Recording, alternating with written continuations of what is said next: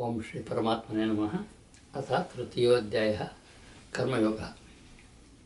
ಎರಡು ಅಧ್ಯಾಯಗಳನ್ನು ಮುಗಿಸಿ ಮೂರನೇ ಅಧ್ಯಾಯಕ್ಕೆ ಬಂದಿದ್ದೀವಿ.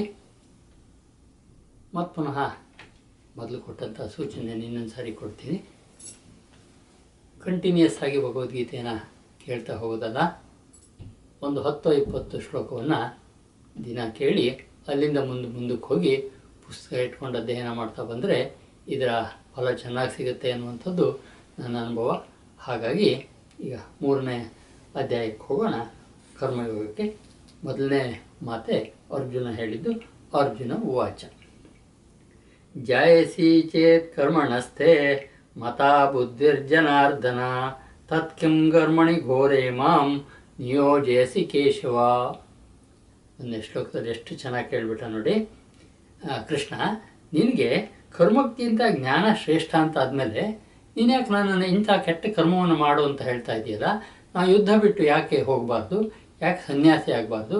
ಯಾಕೆ ಯುದ್ಧವನ್ನು ಬಿಡುವಂಥ ಕೆಲಸ ನಾವು ಮಾಡಬಾರ್ದು ಅನ್ನುವಂಥ ಪ್ರಶ್ನೆ, ಜಾಯಸಿ ಚೇತ್ ಕರ್ಮಣಸ್ಥೆ ಮತ ಬುದ್ಧಿ ಜನಾರ್ದನ ಅಂತಂದರೆ, ಕರ್ಮಕ್ಕಿಂತ ಬುದ್ಧಿ ಜಾಸ್ತಿ ಅಂತಾದರೆ, ಜ್ಞಾನ ಜಾಸ್ತಿ ಅಂತಾರೆ, ತತ್ ಕಿಂ ಕರ್ಮಣಿ ಗೋರೆ ಮಾಂ ಆದರೆ ಯಾಕೋಸ್ಕರ ನನ್ನನ್ನು ಈ ಕೆಟ್ಟ ಕರ್ಮಕ್ಕೆ ನಿಯೋಜಿಸ್ತಾ ಇದೆಯಾ ಕೃಷ್ಣ ಅಂತ ಕೇಳುವಂಥದ್ದು ಎಂಥ ಸುಂದರವಾದಂಥ ಪ್ರಶ್ನೆ.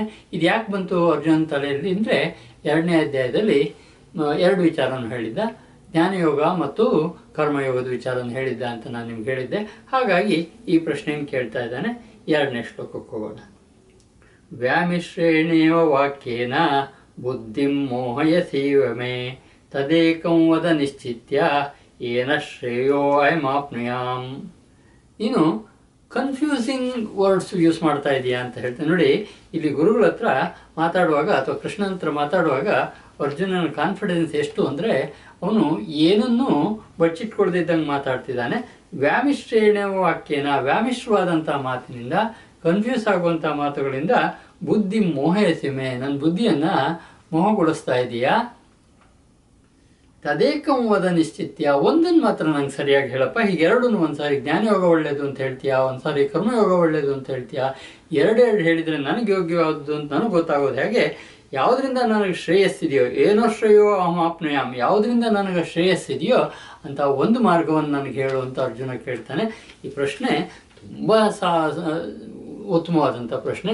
ಈ ಅರ್ಜುನ ಸಾಂಖ್ಯಯೋಗವನ್ನು ಕೇಳಿದ, ಸಾಂಖ್ಯ ಯೋಗದ ಎರಡನೇ ಅಧ್ಯಾಯದಲ್ಲಿ ಕೇಳಿದ ಉಪದೇಶದಿಂದ ಸಹಜವಾಗಿ ಯಾರದೇ ತಲೆಯಲ್ಲಾದರೂ ಬರಬಹುದಾದಂಥ ಪ್ರಶ್ನೆನ ಅರ್ಜುನ ಕೇಳಿದ್ದಾನೆ ಅರ್ಜುನಿಗೆ ಉತ್ತರ ಹೇಳಬೇಕು ಕೃಷ್ಣ. ಹಾಗಾಗಿ ನಾವು ಮೂರನೇ ಶ್ಲೋಕದಿಂದ ಕೃಷ್ಣನ ಉತ್ತರವನ್ನು ನೋಡ್ತಾ ಇದ್ದೀವಿ. ಶ್ರೀ ಭಗವಾನ್ ವಾಚ. ಶ್ಲೋಕ ಮೂರು. ಲೋಕೇಸ್ಮಿನ್ ದ್ವಿಧಾ ನಿಷ್ಠಾ ಪುರಾ ಪ್ರೋಕ್ತ ಮಯಾನಕ ಜ್ಞಾನಯೋಗೇನ ಸಾಂಖ್ಯಾನಾಂ ಕರ್ಮಯೋಗೇನ ಯೋಗಿನಾಂ. ಕೃಷ್ಣ ಮಾತಾಡುವಾಗ ಇಡೀ ಸಂಸ್ಕೃತಿಯಲ್ಲಿ ಏನೇನಿತ್ತು ಆಧ್ಯಾತ್ಮಿಕ ಸಂಸ್ಕೃತಿಯಲ್ಲಿ, ಉಪನಿಷತ್ನಲ್ಲಿ, ಬ್ರಹ್ಮಸೂತ್ರದಲ್ಲಿ, ಅಥವಾ ನಮ್ಮ ಇಡೀ ಹಿಂದೂ ಧರ್ಮದ ಸಂಸ್ಕೃತಿಯಲ್ಲಿ ಏನಿತ್ತು ಅಷ್ಟನ್ನು ಸೇರಿಸಿ ಹೇಳಬೇಕಾಗಿರೋದ್ರಿಂದ ಈ ಲೋಕದಲ್ಲಿ ಎರಡು ಪ್ರಕಾರವಾದ ನಿಷ್ಠೆಗಳನ್ನು ನಾನೇ ಹಿಂದೆ ಹೇಳಿರುವೆನು ಅಂತ ಹೇಳಿಬಿಟ್ಟ. ಅಂದರೆ ಜ್ಞಾನ ಮಾರ್ಗವನ್ನು ನಾನೇ ಹೇಳಿದ್ದೀನಿ, ಹಾಗೆ ಕರ್ಮ ಮಾರ್ಗವನ್ನು ನಾನು ಹೇಳಿದ್ದೀನಿ. ಇವುಗಳಲ್ಲಿ ಸಾಂಖ್ಯಯೋಗಿಗಳ ನಿಷ್ಠೆಯು ಜ್ಞಾನದಿಂದ, ಅಂದರೆ ಜ್ಞಾನ, ಸಾಂಖ್ಯಯೋಗ ಅಂದರೆ ಜ್ಞಾನದವರದ್ದು ಯೋಗಿಗಳ ನಿಷ್ಠೆಯು ಕರ್ಮಯೋಗದಿಂದ ಇರುತ್ತದೆ ಅಂತ ಯೋಗಿ ಅಂದರೆ ಕೃಷ್ಣನಿಗೆ ತನ್ನ ಕೆಲಸವನ್ನು ನೂರಕ್ಕೆ ನೂರರ ಪ್ರಾಮಾಣಿಕವಾಗಿ ಪರ ಮಾಡಿ ಪರಮಾತ್ಮನ, ಪರಮಾತ್ಮನಿಗೆ ಸಮರ್ಪಣೆ ಯಾರು ಮಾಡ್ತಾರೋ ಅವರನ್ನು ಕೃಷ್ಣ ಯೋಗಿ ಅಂತ ಕರೆಯೋದು. ಹಾಗಾಗಿ ಈ ಎರಡೂ ನಿಷ್ಠೆ ಇದೆಯಪ್ಪ. ಹಿಂದೆ ನಾನು ಹೇಳಿದ್ದೀನಿ ಈ ವಿಚಾರವನ್ನು. ಅಂದರೆ ನಮ್ಮ ಆಧ್ಯಾತ್ಮಿಕ ಗ್ರಂಥದಲ್ಲಿ ಇರುವಂಥದ್ದೆಲ್ಲ ಕೂಡ ಭಗವಂತನಿಂದ ಬಂದಿದ್ದು ವೇದ ಅಂತ ಇಟ್ಕೊಳ್ತೀವಲ್ಲ ನಾವು. ವೇದದಲ್ಲಿ ಮಾತನ್ನು ಹೇಳಿದ್ದೀನಿ ಅನ್ನುವಂಥ ಮಾತನ್ನು ಕೃಷ್ಣ ಹೇಳ್ತಾನೆ. ತುಂಬ ಸುಂದರವಾದಂಥ ಶ್ಲೋಕ. ಅಂಡರ್ಲೈನ್ ಮೂಲಕ ಮಾಡ್ಕೊಳ್ಬೋದು. ನ ಕರ್ಮಣ ಮನಾರಂಭಾತ್, ನೈಷ್ಕರ್ಮ್ಯಂ ಪುರುಷೋಷ್ಣುತೆ, ನ ಚ ಸನ್ಯಸನ ದೇವ, ಸಿದ್ಧಿಂ ಸಮಧಿಗಚ್ಚತಿ. ಮನುಷ್ಯನು ಕರ್ಮಗಳನ್ನು ಆಚರಿಸದೆ ನಿಷ್ಕರ್ಮತೆಯನ್ನು ಪಡೆದುಕೊಳ್ಳುವುದಿಲ್ಲ. ಬಹಳ ಸುಂದರವಾದ ಮಾತು ಅಂದ್ರೆ ಅಂಡರ್ಲೈನ್ ಮಾಡ್ಕೊಳ್ಳಿ. ನೀವು ಕೆಲಸ ಮಾಡದೆ ಇದ್ದರೆ ನಿಷ್ಕರ್ಮ ಅಥವಾ ಕೆಲಸ ಮಾಡದೇ ಇರುವಂತಹ ಸಿದ್ಧಿಯ ಕಡೆಗೆ ನೀವು ಬರೋದೇ ಇಲ್ಲ. ಕೇವಲ ಕರ್ಮಗಳ ತ್ಯಾಗದಿಂದ ಅಂದರೆ ಕೆಲಸ ಮಾಡೋದನ್ನು ಬಿಟ್ಬಿಟ್ರೆ ಸಿದ್ಧಿ ಸಿದ್ಧಿ ಅಂದರೆ ಸಾಂಖ್ಯ ನಿಷ್ಠೆಯನ್ನು ಪಡೆಯುವುದಿಲ್ಲ. ಅಂದರೆ ಜ್ಞಾನವನ್ನು ಪಡೆಯೋದಕ್ಕೆ ಸಾಧ್ಯ ಇಲ್ಲ. ಮನುಷ್ಯ ಯಾರು ಹುಟ್ಟಿರ್ತಾನೋ ಅವನು ತನ್ನ ಜೀವಿತಾವಧಿಯಲ್ಲಿ ಕೆಲಸಗಳನ್ನು ಮಾಡೋದರ ಅನಿವಾರ್ಯತೆಯನ್ನು ಹೇಳ್ತಾನೆ. ಉದಾಹರಣೆಗೆ, ನಾವು ಉಸಿರಾಡ್ತೀವಿ ಅಂತ ಇಟ್ಕೊಳ್ಳಿ. ಉಸಿರಾಡುವಾಗ ನಾವೇ ಉಸಿರಾಡ್ತಿರ್ಬೇಕಾಗತ್ತೆ. ಅಥವಾ ನಾವು ಜೀವನಕ್ಕಾಗಿ ಏನೋ ಒಂದು ವೃತ್ತಿನ ಇಟ್ಕೊಂಡಿದ್ದೀವಿ ನಾನು ಯಾರಿಗೆ ಹೇಳ್ತಾ ಇದ್ದೀನಿ, ಇವರೆಲ್ಲ ಒಂದಲ್ಲ, ಒಂದು ವೃತ್ತಿನಲ್ಲಿ ಇದ್ದೀರಿ ನೀವು. ನಿಮ್ಮ ವೃತ್ತಿಯನ್ನು ಅದು ಸಮಾಜಕ್ಕೆ ಸಮಾಜಕ್ಕೆ ಪೂರಕವಾದದ್ದಾದರೆ ನೀವು ಮಾಡಲೇಬೇಕಾಗತ್ತೆ. ಅದನ್ನು ಬಿಡೋಕೆ ಬರೋದಿಲ್ಲ ಅನ್ನುವಂಥ ಮಾತಿದು ಬಹಳ ಸುಂದರವಾದಂಥ ಮಾತು ಇನ್ನೊಂದು ಸಾರಿ ಹೇಳ್ತೀನಿ. ನ ಕರ್ಮಣಾಮನಾರಂಭಾತ್ ನೈಷ್ಕರ್ಮ್ಯಂ ಪುರುಷೋಷ್ಣತೆ. ನಚ ಸನ್ಯಸನಾದೇವ ಸಿದ್ಧಿಂ ಸಮಧಿಗಚ್ಚತಿ.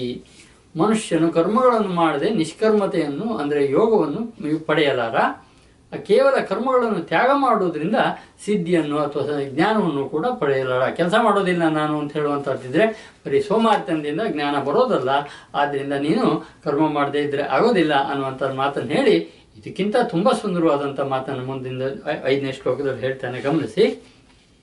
ನಹಿ ಕಶ್ಚಿತ್ ಕ್ಷಣಮಪಿ ಜಾತು ತಿಷ್ಟತ್ಯಕರ್ಮ ಕೃತು ಕಾರ್ಯತೆ ಹವಶಃ ಕರ್ಮ ಸರ್ವ ಪ್ರಕೃತಿ ಜೈ ಗುಣೈ ಬಹಳ ಸುಂದರವಾದ ಮಾತು.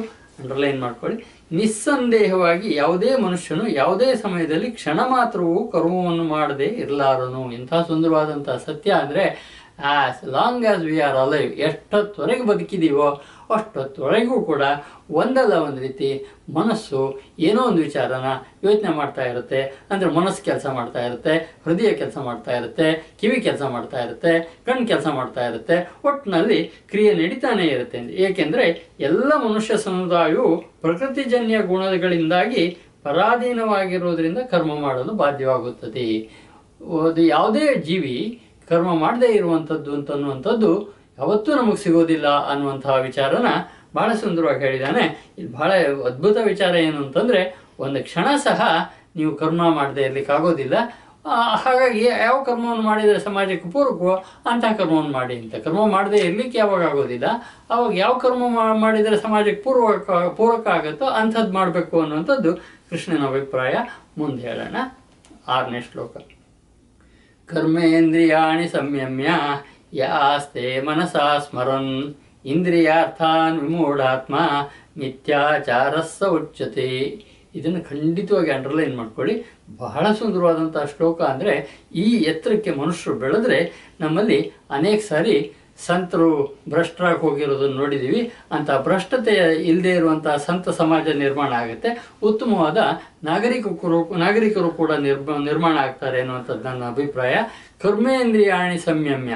ಎಲ್ಲ ಕರ್ಮ ಇಂದ್ರಿಯಗಳನ್ನು ಕಣ್ಣು, ಕಿವಿ, ಮೂಗು, ಬಾಯಿ, ಮನಸ್ಸು, ಇವನ್ನೆಲ್ಲ ಸಂಯಮ ಮಾಡಿಕೊಂಡು ಯಾಸ್ತೆ ಮನಸ ಸ್ಮರನ್. ಆದರೆ ಇಂದ್ರಿಯಗಳ ವಿಷಯವನ್ನು ಮನಸ್ಸಿನಲ್ಲೇ ಚಿಂತಿಸ್ತಾ, ಮನಸ್ಸಿನಲ್ಲಿ ಮಡಿಗೆ ತಿನ್ನೋದು ಅಂತ ಹೇಳ್ತೀವಿ ನಾವು. ಇಂದ್ರಿಯಗಳನ್ನು ಮನಸ್ಸಿನಲ್ಲಿ ಚಿಂತಿಸ್ತಾ ಇಂದ್ರಿಯಾರ್ಥ ಇಂದ್ರಿಯ ಇಂದ್ರಿಯಾರ್ಥಾನ್ ಮೂಢಾತ್ಮ ಮಿಥ್ಯಾಚಾರ ಸೌ- ಆ ಪದಾರ್ಥ ಅರ್ಥ ಅಂಡರ್ಲೈನ್ ಮಾಡ್ಕೊಳ್ಳಿ ಮಿಥ್ಯಾಚಾರ ಅಂತ ಅವನೊಬ್ಬ ಹಿಪೋಕ್ರೇಟ್ ಅಂತ ಹೇಳ್ತಾನೆ ಕೃಷ್ಣ.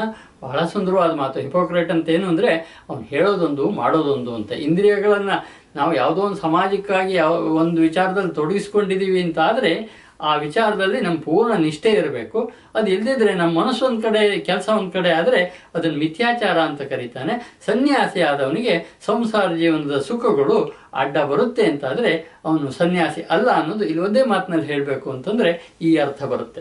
ಮುಂದಕ್ಕೆ ಹೋಗೋಣ. ಯಸ್ವಿಂದ್ರಿಯಾಣಿ ಮನಸ ನಿಯಮ್ಯಾರಭ್ಯತೆ ಅರ್ಜುನ. ಕರ್ಮೇಂದ್ರಿಯೇ ಕರ್ಮಯೋಗಂ. ಅಸಕ್ತ ಸವಿಶಿಷ್ಯತೆ. ಹಾಗೆ ಮುಂದೆ ಹೇಳಿದ, ಮನಸ್ಸಿನಿಂದ ಇಂದ್ರಿಯಗಳನ್ನು ವಶಪಡಿಸಿಕೊಂಡು, ಯಾರು ಹಿಂದಿನ ಶ್ಲೋಕದಲ್ಲಿ ಹೇಳಿದ್ದಕ್ಕೆ ವಿರುದ್ಧವಾಗಿ ಮನುಷ್ಯನಿಂದ ಇಂದ್ರಿಯಗಳನ್ನು ವಶಪಡಿಸಿಕೊಂಡು ಅನಾಸಕ್ತನಾಗಿ ಎಲ್ಲ ಇಂದ್ರಿಯಗಳ ಮೂಲಕ ಕರ್ಮಯೋಗವನ್ನು ಆಚರಿಸುವ ಮನುಷ್ಯ ಶ್ರೇಷ್ಠ. ಬಹಳ ಸುಂದರವಾಗಿದೆ ನೋಡಿ.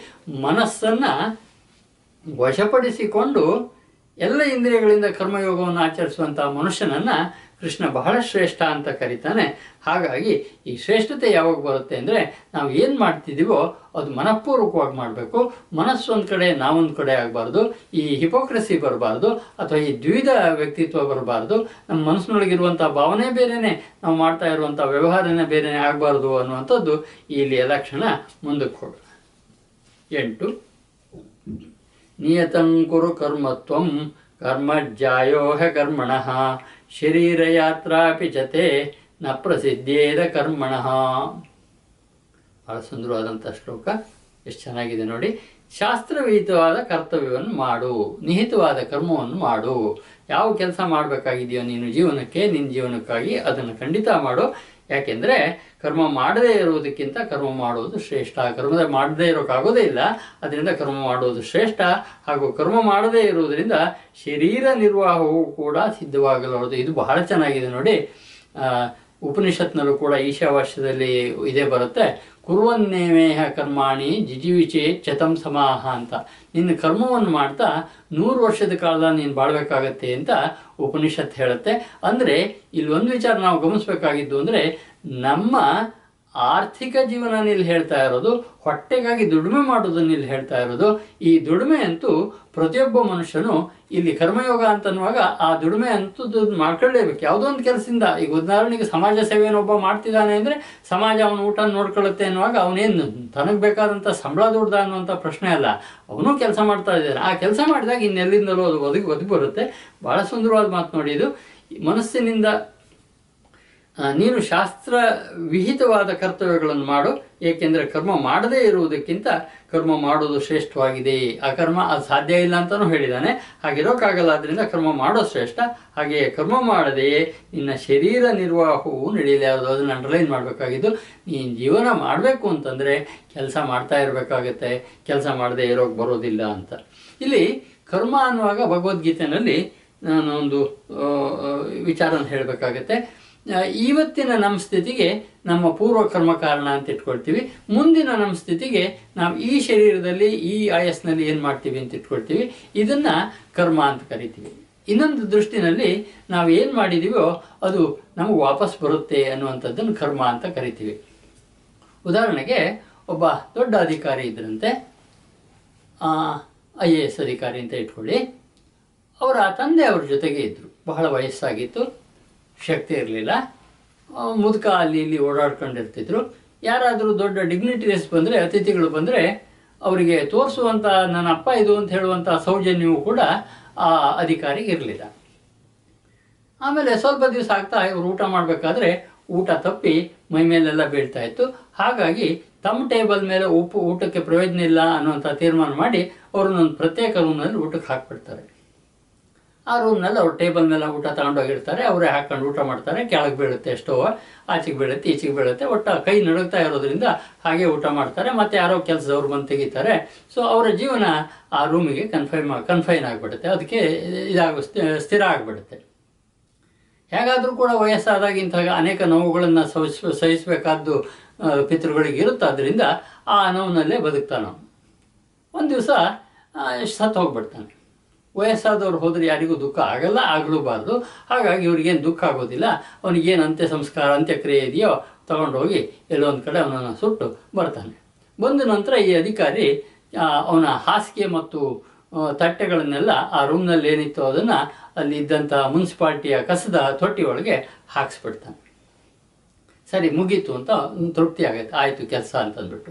ಒಂದು ಐದು ನಿಮಿಷದೊಳಗೆ ಅವ್ರ ಮಗ ಆ ತಟ್ಟೆಯನ್ನು ತಗೊಂಡು ವಾಪಸ್ ಬರ್ತಾನೆ. ಅವಾಗ ಇವನು ನೋಡ್ತಾನೆ ಅಧಿಕಾರಿ, ಮಗ ತಟ್ಟೆ ತಗೊಂಡು ಬರ್ತಾ ಇರೋದನ್ನ ಈ ದರಿದ್ರ, ಆ ತಟ್ಟೆನ ಯಾಕೆ ತರ್ತಾ ಇದೆಯಾ? ಅಂತ ಕೇಳ್ತಾನೆ. ಅಪ್ಪ, ಇದು ನಿಂಗೆ ವಯಸ್ಸಾದ್ಮೇಲೆ ಊಟ ಹಾಕೋಬೇಕಾಗತ್ತೆ ಅಂತ ಮಗ. ಅಂದರೆ ಇದು ಹೆಂಗೆ ಅಂತಂದರೆ, ನಾವು ಏನು ಮಾಡಿರ್ತೀವೋ ಅದು ನಮಗೆ ಬರುತ್ತೆ. ಈ ಅಧಿಕಾರಿ ಈ ರೀತಿ ನಡ್ಕೊಂಡಿದ್ದಾನೆ ಅಂತಾದರೆ, ಮುಂದೆ ಅವನ ಮಗನಿಗೂ ಕೂಡ ಇದೇ ಥರ ಊಟ ಹಾಕಬೇಕು ಅನ್ನುವಂಥ ಒಂದು ವಿಚಾರ ಬರುತ್ತೆ ಅಂತನ್ನುವಂಥದ್ದು ಇದನ್ನು ಕೂಡ ನಾವು ಕರ್ಮ ಅಂತ ಕರಿತೀವಿ. ಕರ್ಮದ ಬಗ್ಗೆ, ಅಥವಾ ಇದನ್ನ ನಮ್ಮ ಜೀವನದಲ್ಲಿ ಕರ್ಮ ಅಂತ ಕರೀತೀವಿ. ನಮ್ಗೆ ಹೆಂಗೆ ಕರ್ಮ ಬರುತ್ತೆ ಅಂದರೆ ಈ ಥರ ಮಾಡಿದ್ದೆಲ್ಲ ಕೂಡ ನಮ್ಮ ಜೊತೆ ಸ್ಟಾಕ್ ಆಗಿ ಅದನ್ನು ನಾವು ಅನುಭವಿಸ್ಬೇಕಾಗತ್ತೆ ಮುಂದೆ ಅಂತ. ಉದಾ, ಇದಕ್ಕೆ ಬಹಳ ಉದಾಹರಣೆ ಸಿಗುತ್ತೆ ನೋಡಿ.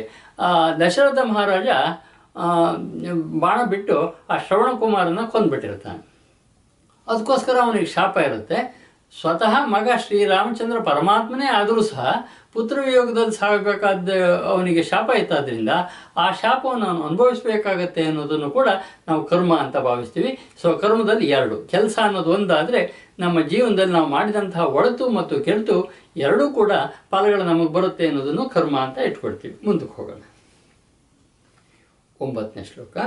ಯಜ್ಞಾರ್ಥಾತ್ ಕರ್ಮಣೋನ್ಯತ್ರ ಲೋಕೋಯಂ ಕರ್ಮ ಬಂಧನ. ತದರ್ಥಂ ಕರ್ಮ ಕೌಂತೆಯ ಮುಕ್ತ ಸಂಘ ಸಮಾಚಾರ ಬಹಳ ಸುಂದರವಾದ ಮಾತಿದು.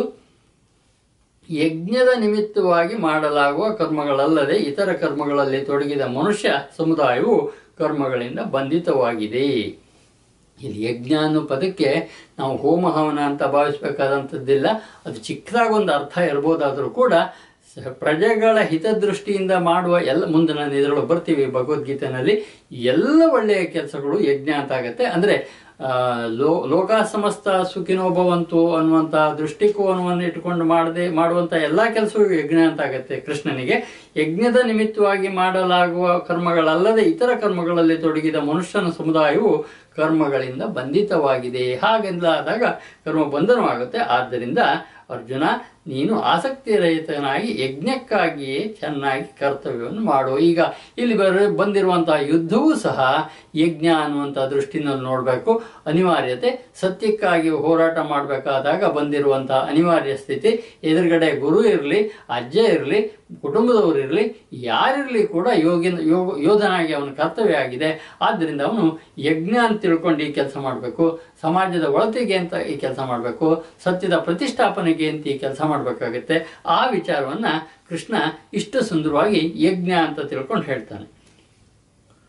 ಹತ್ತನೇ ಶ್ಲೋಕಕ್ಕೂ. ಸಹ ಯಜ್ಞ ಪ್ರಜಾ ಸೃಷ್ಟ ಪುರೋವಾಚ ಪ್ರಜಾಪತಿ. ಅನೇನ ಪ್ರಶವಿಶ್ವದ್ವಂ ಮೇಷವೋಸ್ತಿಷ್ಟ ಕಾಮದೋ. ಇದೊಂದು ತುಂಬ ಸುಂದರವಾದಂಥ ಇದು. ಹೇಗೆ ಇಡೀ ವಿಶ್ವ ಸೃಷ್ಟಿಯಾಗಿದೆ ಅಂದರೆ ಬ್ರಹ್ಮ ಯಜ್ಞದ ಜೊತೆಗೆ ಸೃಷ್ಟಿ ಮಾಡಿಬಿಟ್ನಂತೆ. ಎಷ್ಟು ಚೆನ್ನಾಗಿದೆ ನೋಡಿ. ಪ್ರಜಾಪತಿ ಬ್ರಹ್ಮದೇವರು ಕಲ್ಪದ ಆದಿಯಲ್ಲಿ ಯಜ್ಞದೊಂದಿಗೆ ಪ್ರಜೆಗಳನ್ನು ಸೃಷ್ಟಿಸಿದನು. ಯಜ್ಞ ಅಂದರೆ ಕೆಲಸ. ಕೆಲಸನೂ ಕೊಟ್ಟ. ಇಲ್ಲದಿದ್ರೆ ಪರ- ಪರಮಾತ್ಮನ ಸೃಷ್ಟಿಯಲ್ಲಿ ಏನೂ ಮಾಡದೆ ಸುಮ್ಮನೆ ಜೀವಿಸಿ ಹೋಗುವಂಥದ್ದು ಕೊಡೋದು ಆ, ದೈವ ಶಕ್ತಿಗೆ ಏನ್ ಸಾಧ್ಯ ಇಲ್ಲದಿದ್ದ ಆಗಿರಲಿಲ್ಲ.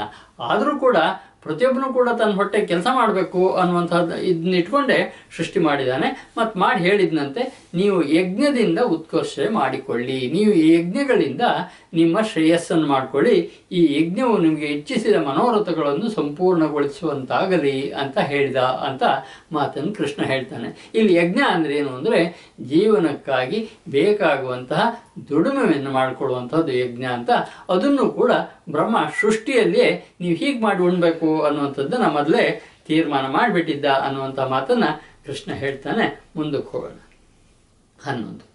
ದೇವಾನ್ ಭಾವಯತಾನೇನ ತೇ ದೇವಾ ಭಾವಯಂತು ವಹ ಪರಸ್ಪರಂ ಭಾವಯಂತಹ ಶ್ರೇಯ ಪರಮವಾಪ್ಸ್ಯತ. ಚೆನ್ನಾಗಿದೆ ನೋಡಿ. ನೀವು ಯಜ್ಞದಿಂದ ದೇವತೆಗಳನ್ನು ತೃಪ್ತಿಸಿ, ತೃಪ್ತಿಪಡಿಸಿರಿ. ನೀವು ಮಾಡುವ ಒಳ್ಳೆಯ ಕೆಲಸದಿಂದ ಭಗವಂತನ ತೃಪ್ತಿಪಡಿಸಿರಿ. ದೇವತೆಗಳು ನಿಮ್ಮನ್ನು ಉನ್ನತಿ ಮಾಡಲಿ. ಅಂದರೆ ನೀವು ಮಾಡುವಂಥ ಕೆಲಸವನ್ನು ಪರಮಾತ್ಮನಿಗೆ ಸಮರ್ಪಣೆ ಮಾಡಿ, ಮಾಡಿದ ಒಳ್ಳೆಯ ಕೆಲಸವನ್ನು ಪರಮಾತ್ಮನಿಗೆ ಸಮರ್ಪಣೆ ಮಾಡಿದಾಗ ಅವರು ನಿಮಗೆ ಉನ್ನತಿಯನ್ನು ಕೊಡ್ತಾರೆ. ಹೀಗೆ ನಿಸ್ವಾರ್ಥದಿಂದ ಪರರ ತೃಪ್ತಿಯನ್ನು ಹೊಂದಿ, ನಿಸ್ಪ, ನಿಸ್ವಾರ್ಥದಿಂದ ಪರಸ್ಪರ ತೃಪ್ತಿಯನ್ನು ಹೊಂದಿ ನೀವು ಪರಮಶ್ರೇಯಸ್ಸನ್ನು ಪಡುವಿರಿ ಅಂತ ಬ್ರಹ್ಮ ಸೃಷ್ಟಿಯ ಕಾಲದಲ್ಲೇ ಮನುಷ್ಯನಿಗೆ ಹುಟ್ಟಿನ ಜೊತೆಗೆ ಕರ್ಮಗಳನ್ನು ಕೊಟ್ಟು ಈ ಮಾತು ಹೇಳಿದ ಅನ್ನುವಂಥ ಮಾತನ್ನ ಕೃಷ್ಣ ಹೇಳ್ತಾನೆ, ಮುಂದಕ್ಕೆ ಹೋಗೋಣ. ಇಷ್ಟಾನ್ ಭೋಗಾನ್ ಹಿ ಓ ದೇವ, ದಾಸ್ಯಂತೆ ಯಜ್ಞಭಾವಿತಾ, ತೈರ್ದತ್ತ ಯೋ ಭುಂಕ್ತೆ ಸ್ಥೇನ ಏವ ಸಹ. ನೋಡಿ ಇಲ್ಲೊಂದು, ಆ ಹನ್ನೆರಡನೇ ಶ್ಲೋಕದ ಎರಡನೇ ಸಾಲಿನ ಕೊನೆಯ ಪಾದವನ್ನು ಯೋ ತೇಸ್ತೇನ ಏವ ಸಹ ಅಂತ ಒಂದನ್ನು ಅಂಡರ್ಲೈನ್ ಮಾಡ್ಕೊಳ್ಳಿ. ಏನಿದು ಅಂತ ಹೇಳ್ತೀನಿ. ಯಜ್ಞದ ಮೂಲಕ ತೃಪ್ತರಾದ ದೇವತೆಗಳು, ಅಂದ್ರೆ ನೀವು ಮಾಡಿದಂತಹ ಕೆಲಸವನ್ನ ಯಜ್ಞ ಅಂತ ಹೇಳಿ ಮಾಡಿ, ಅದನ್ನು ಭಗವಂತನಿಗೆ ಸಮರ್ಪಣೆ ಮಾಡಿದರೆ ಇಚ್ಛಿಸಿದ ಭೋಗಗಳನ್ನು ನಿಶ್ಚಯವಾಗಿಯೂ ಕೊಡುತ್ತಿರುತ್ತಾರೆ. ನೀವೇನು ಒಳ್ಳೇದು ಮಾಡ್ತೀರಿ? ಅದಕ್ಕೆ ಪ್ರತಿಫಲ ಬಂದೇ ಬರುತ್ತೆ. ನಾನು ನಿಮ್ಗೆ, ನಿನ್ನೆ ನಿಮಗೆ ಎರಡನೇ ಅಧ್ಯಾಯದಲ್ಲಿ ದ್ರೌಪದಿ ಸಣ್ಣ ಬಟ್ಟೆ ಕಟ್ಟಿದ್ರಿಂದಾಗಿ ಕೃಷ್ಣನ ಕೈಗೆ ಅಕ್ಷಯವಾದಂಥ ಸೀರೆ ಪಡೆದು ಅಂತ ಹೇಳಿದ್ನಲ್ಲ, ಆ ಉದಾಹರಣೆ ನೆನಪಿಟ್ಕೊಳ್ಳಿ. ನೀವೇನು ಮಾಡ್ತೀರೋ ಅದು ಒಳ್ಳೆ ಕೆಲಸ ಮಾಡಿದ್ದಕ್ಕೆಲ್ಲ ಕೂಡ ಒಳ್ಳೆ ಪ್ರತಿಫಲ ಬರುತ್ತೆ ಅಂತ ಇಟ್ಕೊಂಡು ನಿಶ್ಚಯವಾಗಿ ಕೊಡುತ್ತಿರೋರು ದೇವತೆಗಳ ಮೂಲಕ ಕೊಡಲ್ಪಟ್ಟ ಭೋಗಗಳನ್ನು ಯಾವ ಪುರುಷನು ಅವರಿಗೆ ಅರ್ಪಿಸದೇ ತಿನ್ನುತ್ತಾನೋ ಅವನು ಕಳ್ಳನಾಗಿದ್ದಾನೆ ಅಂತ ಹೇಳ್ಬಿಡ್ತಾನೆ. ನೋಡಿ, ಇಲ್ಲಿ ನೀವು ಮಾಡಿದ ಕೆಲಸವನ್ನ ಪರಮಾತ್ಮನಿಗೆ ಸಮರ್ಪಣೆ ಮಾಡದಿದ್ರೆ ನಿಮಗೆ ನೆಮ್ಮದಿ ಇಲ್ಲದೆ ಇರುವಂತಹ ಸ್ಥಿತಿ ಒದ್ದು ಮಾತ್ರ ಅಲ್ಲ ನಿಮ್ಮನ್ನು ಕಳ್ಳ ಅಂತನೂ ಕೂಡ ಕೃಷ್ಣ ಬಹಳ ಸುಂದರವಾದಂಥ ಮಾತನ್ನು ಹೇಳ್ತಾನೆ.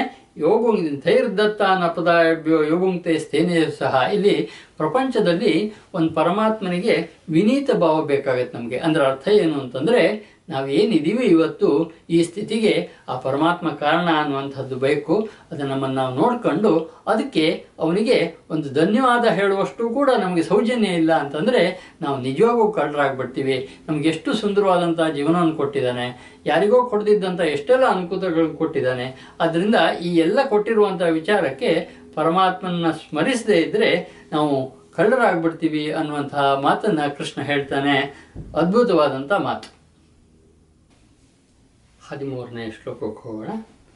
ಯಜ್ಞಶಿಷ್ಟಾಶಿನ ಸಂತೋ ಮುಚ್ಚಂತೆ ಸರ್ವಕಿಲ್ವಿಷೈ ಬುಂಜತೆ ತ್ವಗಂ ಪಾಪ ಏ ಪಚಂತೆ ಆತ್ಮಕಾರಣ ನೋಡಿ, ಇಲ್ಲಿ ನಾವು ಮಾಡಿದಂಥ ಕೆಲಸವನ್ನು ಪರಮಾತ್ಮನಿಗೆ ಸಮರ್ಪಣೆ ಮಾಡುವ ವಿಚಾರವನ್ನು ಏನು ಹಿಂದಿನ ಶ್ಲೋಕದಲ್ಲಿ ಹೇಳಿದ್ದ, ಏನು ಸಮರ್ಪಣೆ ಮಾಡದೆ ಊಟ ಮಾಡೋರನ್ನ ಕಳ್ಳ ಅಂತ ಕರೀತಾರೆ ಅಂತ ಹೇಳಿದ್ದ, ಅದರ ಮುಂದುವರೆದ ಭಾಗ ಹೇಳ್ತಾನೆ, ಯಜ್ಞದಲ್ಲಿ ಉಳಿದು ಅನ್ನವನ್ನು ಸೇವಿಸುವವರು ಶ್ರೇಷ್ಠ ಪುರುಷರು ಅಂತ. ಅಂದ್ರೆ ಈಗ ನೀವು ಮಾಡಿದ್ದೇ ಅಡಿಕೆ ಶ್ರೀ ಪರಮಾತ್ಮನ ಸನ್ನಿಗೆ ಇಟ್ಟು ಕೃಷ್ಣಾರ್ಪಣ ಅಂತ ಮಾಡಿದಾಗ ಅದು ಪರಮಾತ್ಮನಿಗೆ ಸಮರ್ಪಣೆ ಆಯಿತು. ಸಮರ್ಪಣೆ ಯಾವಾಗ ಆಯಿತು? ಆಮೇಲಿಂದ ನೀವು ಮಾಡುವಂಥ ಊಟ ಪ್ರಸಾದ ಅಂತಾಗತ್ತೆ. ಆವಾಗ ಅದು ಎಲ್ಲ ಕಾರಣಗಳು ಎಲ್ಲದರಿಂದ ಬಿಡುಗಡೆ ಆಗುತ್ತೆ ಅಂತ. ಎಲ್ಲ ಪಾಪಗಳಿಂದ ಮುಕ್ತರಾಗುತ್ತಾರೆ. ಪಾಪಿ ಜನರು ತಮ್ಮ ಶರೀರದ ಪೋಷಣೆಗಾಗಿ ಅನ್ನ ತಯಾರಿಸುತ್ತಾರೆ. ಸ್ವಾರ್ಥಕ್ಕಾಗಿ ಯಾರು ದುಡ್ಕೊಳ್ತಾರೆ, ಯಾರು ದುಡ್ಡು ಮೇಲೆ ಬೇರೆ ಯಾರಿಗೂ ಏನೂ ಸಲ್ಲೋದಿಲ್ಲ ಅನ್ನುವಂಥ ವಿಚಾರ ಇದೆ. ಅವರು ಸ್ವಾರ್ಥಿಗಳು. ಅವರು ಪಾಪವನ್ನೇ ತಿನ್ನುತ್ತಾರೆ ಅಂತ ಹೇಳ್ತಾನೆ ಕೃಷ್ಣ. ಹಾಗೆ ಪಾಪ ಆಗಬಾರ್ದು ಅಂದರೆ ನಮ್ಮ ಸ್ಥಿತಿ ಇದ್ದಷ್ಟು, ನಮಗೆ ಸಾಧ್ಯ ಇದ್ದಷ್ಟು ನಾವು ಬೇರೆಯವರಿಗೆ ಕೊಡುವಂತಹ ಕೆಲಸವನ್ನು ನಮ್ಮ ಜೀವನದಲ್ಲಿ ಮಾಡಬೇಕಾಗತ್ತೆ ಅನ್ನುವಂಥದ್ದು ಬಹಳ ದೊಡ್ಡ ಮಾತು ಇದು. ಅಂದರೆ ಇಲ್ಲಿಯೇ ನಾವು ಸಮಾಜಕ್ಕೆ ನಮ್ಮದೊಂದು ಋಣ ಇರುತ್ತೆ. ಅದನ್ನು ತೀರಿಸೋದೇನಪ್ಪ ಅಂದರೆ ಯಾವುದೋ ವಿಚಾರದ, ಯಾವುದಾದ್ರೂ ವಿಚಾರದಲ್ಲಿ ನಮಗೇನು ಸಾಧ್ಯವೋ ಅಂತಲ್ಲಿ ಸಮಾಜದ ಸೇವೆಗಾಗಿ ನಮ್ಮನ್ನು ತೊಡಗಿಸ್ಕೊಡುವಂಥದ್ದು ಅವಾಗ ಅದು ಯಜ್ಞ ಆಗತ್ತೆ ಅಂತನ್ನುವಂಥದ್ದು ಮುಂದಕ್ಕೆ ಹೋಗೋಣ ಹದಿನಾಲ್ಕು ಶ್ಲೋಕ. ಅನ್ನಾದ್ಭವಂತಿ ಭೂತಾನಿ ಪರ್ಜನ್ಯಾದನ್ನ ಸಂಭವ, ಯಜ್ಞಾದ್ಭವತಿ ಪರ್ಜನ್ಯೋ ಯಜ್ಞಕರ್ಮ ಸಮೋದ್ಭವ, ಕರ್ಮ ಬ್ರಹ್ಮೋದ್ಭವಂ ವಿದ್ಧಿ ಬ್ರಹ್ಮಾಕ್ಷರ ಸಮುದ್ಭವಂ ತಸ್ಮಾತ್ ಸರ್ವಗತಂ ಬ್ರಹ್ಮ ನಿತ್ಯಂ ಯಜ್ಞೇ ಪ್ರತಿಷ್ಠಿತಂ ಈ ಹದಿನಾಲ್ಕು, ಹದಿನೈದು ಎರಡು ಒಟ್ಟು ಓದಿದ್ದೀನಿ. ಯಾಕೆಂದರೆ ಇವು ಎರಡು ಒಟ್ಟು ಒಂದು ಅರ್ಥವನ್ನು ಕೊಡುವಂತಹ ಶ್ಲೋಕಗಳು ಸಂಪೂರ್ಣ ಪ್ರಾಣಿಗಳು ಅನ್ನದಿಂದ ಉತ್ಪತ್ತಿಯಾಗುತ್ತವೆ ಅನ್ನುವಂಥದ್ದು ಮೊದಲೇದ್ಬಹುದು ಅನ್ನ ಅದ್ಭವಂತಿ ಭೂತಾನಿ ಅಂತ ಬಹಳ ಸುಂದರವಾದಂಥ ಶ್ಲೋಕ ಇದು. ಅದಕ್ಕೋಸ್ಕರಲೇ ನಾವು ಈಗ ಪ್ರಪಂಚದ ಇನ್ನೆಲ್ಲಾರು ಜೀವಿಗಳಿದಾವ ಅಂತ ನೋಡೋರಲ್ಲಿ ನಾವು ಮೊದಲು ಹುಡುಕ್ತಾ ಇರೋದು, ಇನ್ನೆಲ್ಲಿ ನೀರಿದೆ ಅಂತ. ಅಂದರೆ ನೀರಿದ್ದಲ್ಲಿ ಜೀವಿಗಳಾಗ್ತವೆ ಅಂತ, ನೀರಿದ್ದಲ್ಲಿ ಅನ್ನ ಇರುತ್ತೆ ಅಂತ. ಸೊ ಇಲ್ಲಿ ನಾನೊಂದು, ನಂದೇ ಒಂದು ಅನುಭವವನ್ನು ನಿಮ್ಮ ಮುಂದೆ ಇಟ್ಕೊಳ್ಳೋಕೆ, ಕೊಡೋಕೆ ಇಷ್ಟಪಡ್ತೀನಿ. ನಾನು ಹಳ್ಳಿಯಲ್ಲಿ ಇದ್ದಾಗ ತೋಟದಲ್ಲಿ ಕೆಲವು ಕೋಕೋ ಗಿಡಗಳನ್ನು ಹಾಕಿದ್ದೆ. ಆ ಕೋಕೋ ಗಿಡಗಳು ಹಣ್ಣು ಪ್ರ- ಪ್ರಾರಂಭ ಆದ ಕೂಡಲೇ ಮೊದಲು ಎಲ್ಲೋ ತಿಂಗಳಲ್ಲಿ ಒಂದ್ಸಾರಿ ನೋಡ್ತಾ ಇದ್ದಂಥ ಬ್ಯಾಟ್ ಹಾರುವಂಥ ಹಕ್ಕಿ ನಾವು ಕಬ್ಬೆಕ್ಕು ಅಂತ ಕರಿತಿದ್ದೀವಿ. ಅದನ್ನು ಒಂದು ಮರದ ಮೇಲಿಂದ ಇನ್ನೊಂದು ಮರಕ್ಕೆ ಹಾರುವಂಥ ಹಕ್ಕಿ. ಅದು ಹಕ್ಕಿ ಅಲ್ಲ, ಅದೊಂದು ಪ್ರಾಣಿ. ಸೊ ಅದು ಒಂದೊಂದನ್ನು ನಾವು ನೋಡಿ ಖುಷಿ ಪಡ್ತಾ ಇದ್ದು, ಇದು ಬರ್ತಾ ಇದೆ ಮೇಲಿಂದ ಮರದಿಂದ ಹಾರ್ಕೊಂಡು ಅಂತ. ಆ ಈ ಅನ್ನ ಜಾಸ್ತಿ ಆಗ್ತಿದ್ದಂಗೆ, ಕೊಕ್ಕೋ ಹಣ್ಣು ಜಾಸ್ತಿ ಆಗ್ತಾ ಇದ್ದಂಗೆ ಒಂದಿದ್ದವು ಎರಡಾದು, ಎರಡಿದ್ದವು ನಾಲ್ಕಾದು, ಒಂದು ಆರೆಂಟು ತಿಂಗಳ ಒಳಗೆ ನಮ್ಮ ತೋಟದಲ್ಲಿ ಏನು ಕೊಕ್ಕೋ ಹಣ್ಣು ಬರುತ್ತೋ ಅದು ಒಂದು ಹಣ್ಣು ನಮಗೆ ಸಿಗದೇ ಇರುವಂತಹ ಸ್ಥಿತಿಯನ್ನು ನಿರ್ಮಾಣ ಮಾಡುವಷ್ಟು ಇದು ಸಂಖ್ಯೆಯಲ್ಲಿ ಅವುಗಳ ಬೆಳವಣಿಗೆ ಆಯಿತು ಅಂದರೆ ಇಲ್ಲಿ ನಾನು ಸುಂದರವಾಗಿ ನಿಮ್ಗೆ ಏನು ಅಂದರೆ ಅನ್ನದ್ಭವಂತಿ ಭೂತಾನಿ ಅಂದರೆ ಹಾಗೆ. ಎಲ್ಲೂ ಎಲ್ಲಿ ಹೆಚ್ಚು ಅನ್ನ ಇದೆಯೋ, ಅಲ್ಲಿ ಜೀವಿಗಳು ಜಾಸ್ತಿ ಆಗಿಬಿಡ್ತವೆ ಅಂತ. ಅನ್ನ ಹೇಗಾಗತ್ತೆ ಅಂದರೆ, ಪರ್ಜನ್ಯ ಅಂತ ಅಂದಿಸುವ ಇದು ಭಗವದ್ಗೀತೆ ತುಂಬ logical analysis of human beings analysis of nature analysis of god ಎಲ್ಲದ ವಿಚಾರದಲ್ಲೂ ಅಷ್ಟು ಚೆನ್ನಾಗಿದೆ. ಅನ್ನದ್ಭವಂತಿ ಭೂತಾನಿ ಅನ್ನೋದು ಇದಕ್ಕೆ ಎರಡನೇ ಮಾತೇ ಡಿಸ್ಪ್ಯೂಟೇ ಇಲ್ಲ. ಅನ್ನ ಇಲ್ಲದಿದ್ದರೆ ಜೀವಿಗಳಾಗೋದೇ ಇಲ್ಲ. ಅದರಿಂದ ಅನ್ನದಿಂದ ಜೀವಿಗಳಾಗ್ತವೆ. ಪರ್ಜನ್ಯ ಅನ್ನ ಸಂಭವ ಮಳೆ ಇದ್ದರೆ ಅಥವಾ ನೀರಿದ್ರೆ ಅನ್ನ ಸಾಧ್ಯ ಆಗುತ್ತೆ. ಇಲ್ಲದಿದ್ರೆ ಗಿಡ ಮರಗಳು ಬೆಳೆಯೋದಿಲ್ಲ, ಆಹಾರ ಇರೋದಿಲ್ಲ, ಸಾಧ್ಯ ಆಗೋದಿಲ್ಲ. ಯಜ್ಞ ಭವಂತಿ ಪರ್ಜನ್ಯೋ. ಇದೊಂದು ಪಾಯಿಂಟ್ ಮಾತ್ರ ನಮ್ಮ ಯಜ್ಞದಿಂದ ಮಳೆ ಆಗತ್ತೆ ಅಂದರೆ ಯಜ್ಞ ಅಂದರೆ ಮಾಡುವಂಥ ಕೆಲಸ. ಮಾಡೋ ಕೆಲಸವನ್ನು ಪ್ರಾಮಾಣಿಕವಾಗಿ ಯಾರು ಮಾಡ್ತಾರೋ, ಉದಾಹರಣೆಗೆ ಇಲ್ಲಿ ಇಲ್ಲಿ ಯಜ್ಞ ಅಂದರೆ ನಾವು ಪರಿಸರ ಉಳಿಸೋದು ಅಂತ. ಇತ್ತೀಚಿನ ದಿನಗಳಲ್ಲಿ ಆ ಕಾರ್ಬನ್ ಇದು ಹೆಚ್ಚಾಗ್ತಾ ಇದೆ ಪ್ರಪಂಚದಲ್ಲಿ ಅಂತ ಹೇಳ್ತಾ ಇದ್ದೀವಿ ನಾವು. ಅದನ್ನು ಹೋಗಿಸೋದಕ್ಕಂತ ಇರುವಂಥ ದಾರಿ ಅಂತಂದರೆ ನಾವು ಹೊಗೆ ಕಡಿಮೆ ಮಾಡಬೇಕು ಅಂತ. ಹೊಗೆ ಇದ್ದಿದ್ದು ಅಬ್ಸರ್ವ್ ಆಗಬೇಕಾದ್ರೆ ಅರಣ್ಯ ಸಂಪತ್ತು ಜಾಸ್ತಿ ಮಾಡಬೇಕು ಅಂತ. ಆ ಅರಣ್ಯ ಸಂಪತ್ತು ಜಾಸ್ತಿ ಮಾಡೋದೇ ಸಹ ಈ ದೃಷ್ಟಿಯಲ್ಲಿ ಯಜ್ಞ. ಯಜ್ಞಾದ್ಭವಂತಿ ಪರ್ಜನ್ಯ. ಅರಣ್ಯ ಜಾಸ್ತಿ ಇದ್ದರೆ ಮಳೆ ಆಗತ್ತೆ. ಯಜ್ಞ ಕರ್ಮ ಸಮೋದ್ಭವ. ಯಜ್ಞ ಅಂದರೆ ಕರ್ಮದಿಂದ ಉಂಟಾಗುವಂಥದ್ದು. ಕೆಲಸದಿಂದ ಮಾಡುವಂಥದ್ದೇ ಯಜ್ಞ. ಆದ್ದರಿಂದ ಯಜ್ಞ ಕರ್ಮ ಸಮೋದ್ಭವ ಅಂತ ಹೇಳಿದ ಕೃಷ್ಣ. ಕರ್ಮ ಬ್ರಹ್ಮೋದ್ಭವಂ ಮಿದ್ದಿ ಈ ಕರ್ಮ ಎಲ್ಲಿಂದ ಆಗತ್ತೆ ಅಂದರೆ ಬ್ರಹ್ಮದಿಂದ ಆಗತ್ತೆ ಅಂತ. ಕರ್ಮವು ಬ್ರಹ್ಮದಿಂದ ಉಂಟಾಗುತ್ತೆ. ಬ್ರಹ್ಮ ಕೊಟ್ಟಿರುವಂಥದ್ದು. ಕರ್ಮ ಬ್ರಹ್ಮೋದ್ ಬ್ರಹ್ಮ ಅಕ್ಷರ ಸಮುದ್ಭವ. ಬ್ರಹ್ಮ ಎಲ್ಲಿಂದ ಬಂದ ಅಂದರೆ ಆ ಅಕ್ಷರ ಮಹಾಚೈತನ್ಯದಿಂದ ಉಂಟಾದಂಥದ್ದು ಬ್ರಹ್ಮ ಅಂತನ್ನುವಂಥದ್ದು.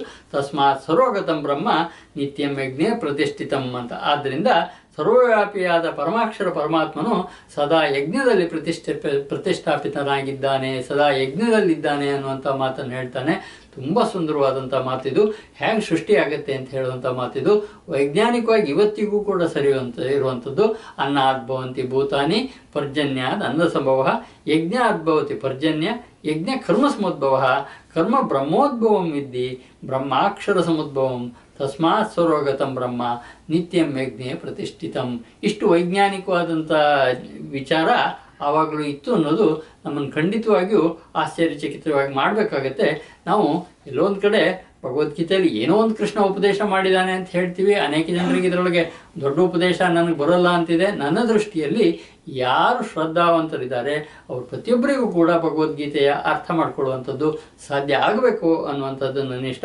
ನೋಡಿ, ಇಂಥ ಸುಂದರವಾದಂಥ ಶ್ಲೋಕ ಎರಡು ಸಾರಿ ಓದಿದರೆ ನಮಗೆ ಸಂಪೂರ್ಣವಾಗಿ ಮಂದಟ್ಟಾಗತ್ತೆ. ಅಥವಾ ನಮ್ಮ ಭಗವದ್ಗೀತೆಯಲ್ಲಿ ವಿಶ್ವ ಸೃಷ್ಟಿ ಹೇಗಾಗಿದೆ ಅನ್ನೋದು ಹೇಳ್ತಾನೆ. ಇಲ್ಲಿ ಭೂಮಿಯಲ್ಲಿ ನೀರಿದ್ದರಿಂದ ಅನ್ನ ಆಯಿತು. ಅನ್ನ ಇದ್ಮೇಲೆ ಜನಗಳು ಬಂದರು. ಯಜ್ಞದಿಂದ, ಕರ್ಮದಿಂದ ಅವ್ರ ಜೀವನ ಪ್ರಾರಂಭ ನಡೆಯಿತು ಈ ಎಲ್ಲ ವಿಚಾರನೂ ಕೂಡ ಲಾಜಿಕಲಲ್ಲಿ ಹೇಳ್ಕೊ ಲಾಜಿಕಲ್ಲ ಹೇಳ್ಕೊಂಡು ಹೋಗ್ತಾನೆ ಕೃಷ್ಣ. ಮುಂದಕ್ಕೆ ಹೋಗೋಣ. ಹದಿನಾರನೇ ಶ್ಲೋಕ. ಏವಂ ಪ್ರವರ್ತಿತಂ ಚಕ್ರಂ, ನಾನು ವರ್ತಯತೀಹಯ ಅಘಾಯುರಿಂದ್ರಿಯ ರಾಮೋ ಮೋಗಂ ಪಾರ್ಥ ಸಜೀವತಿ.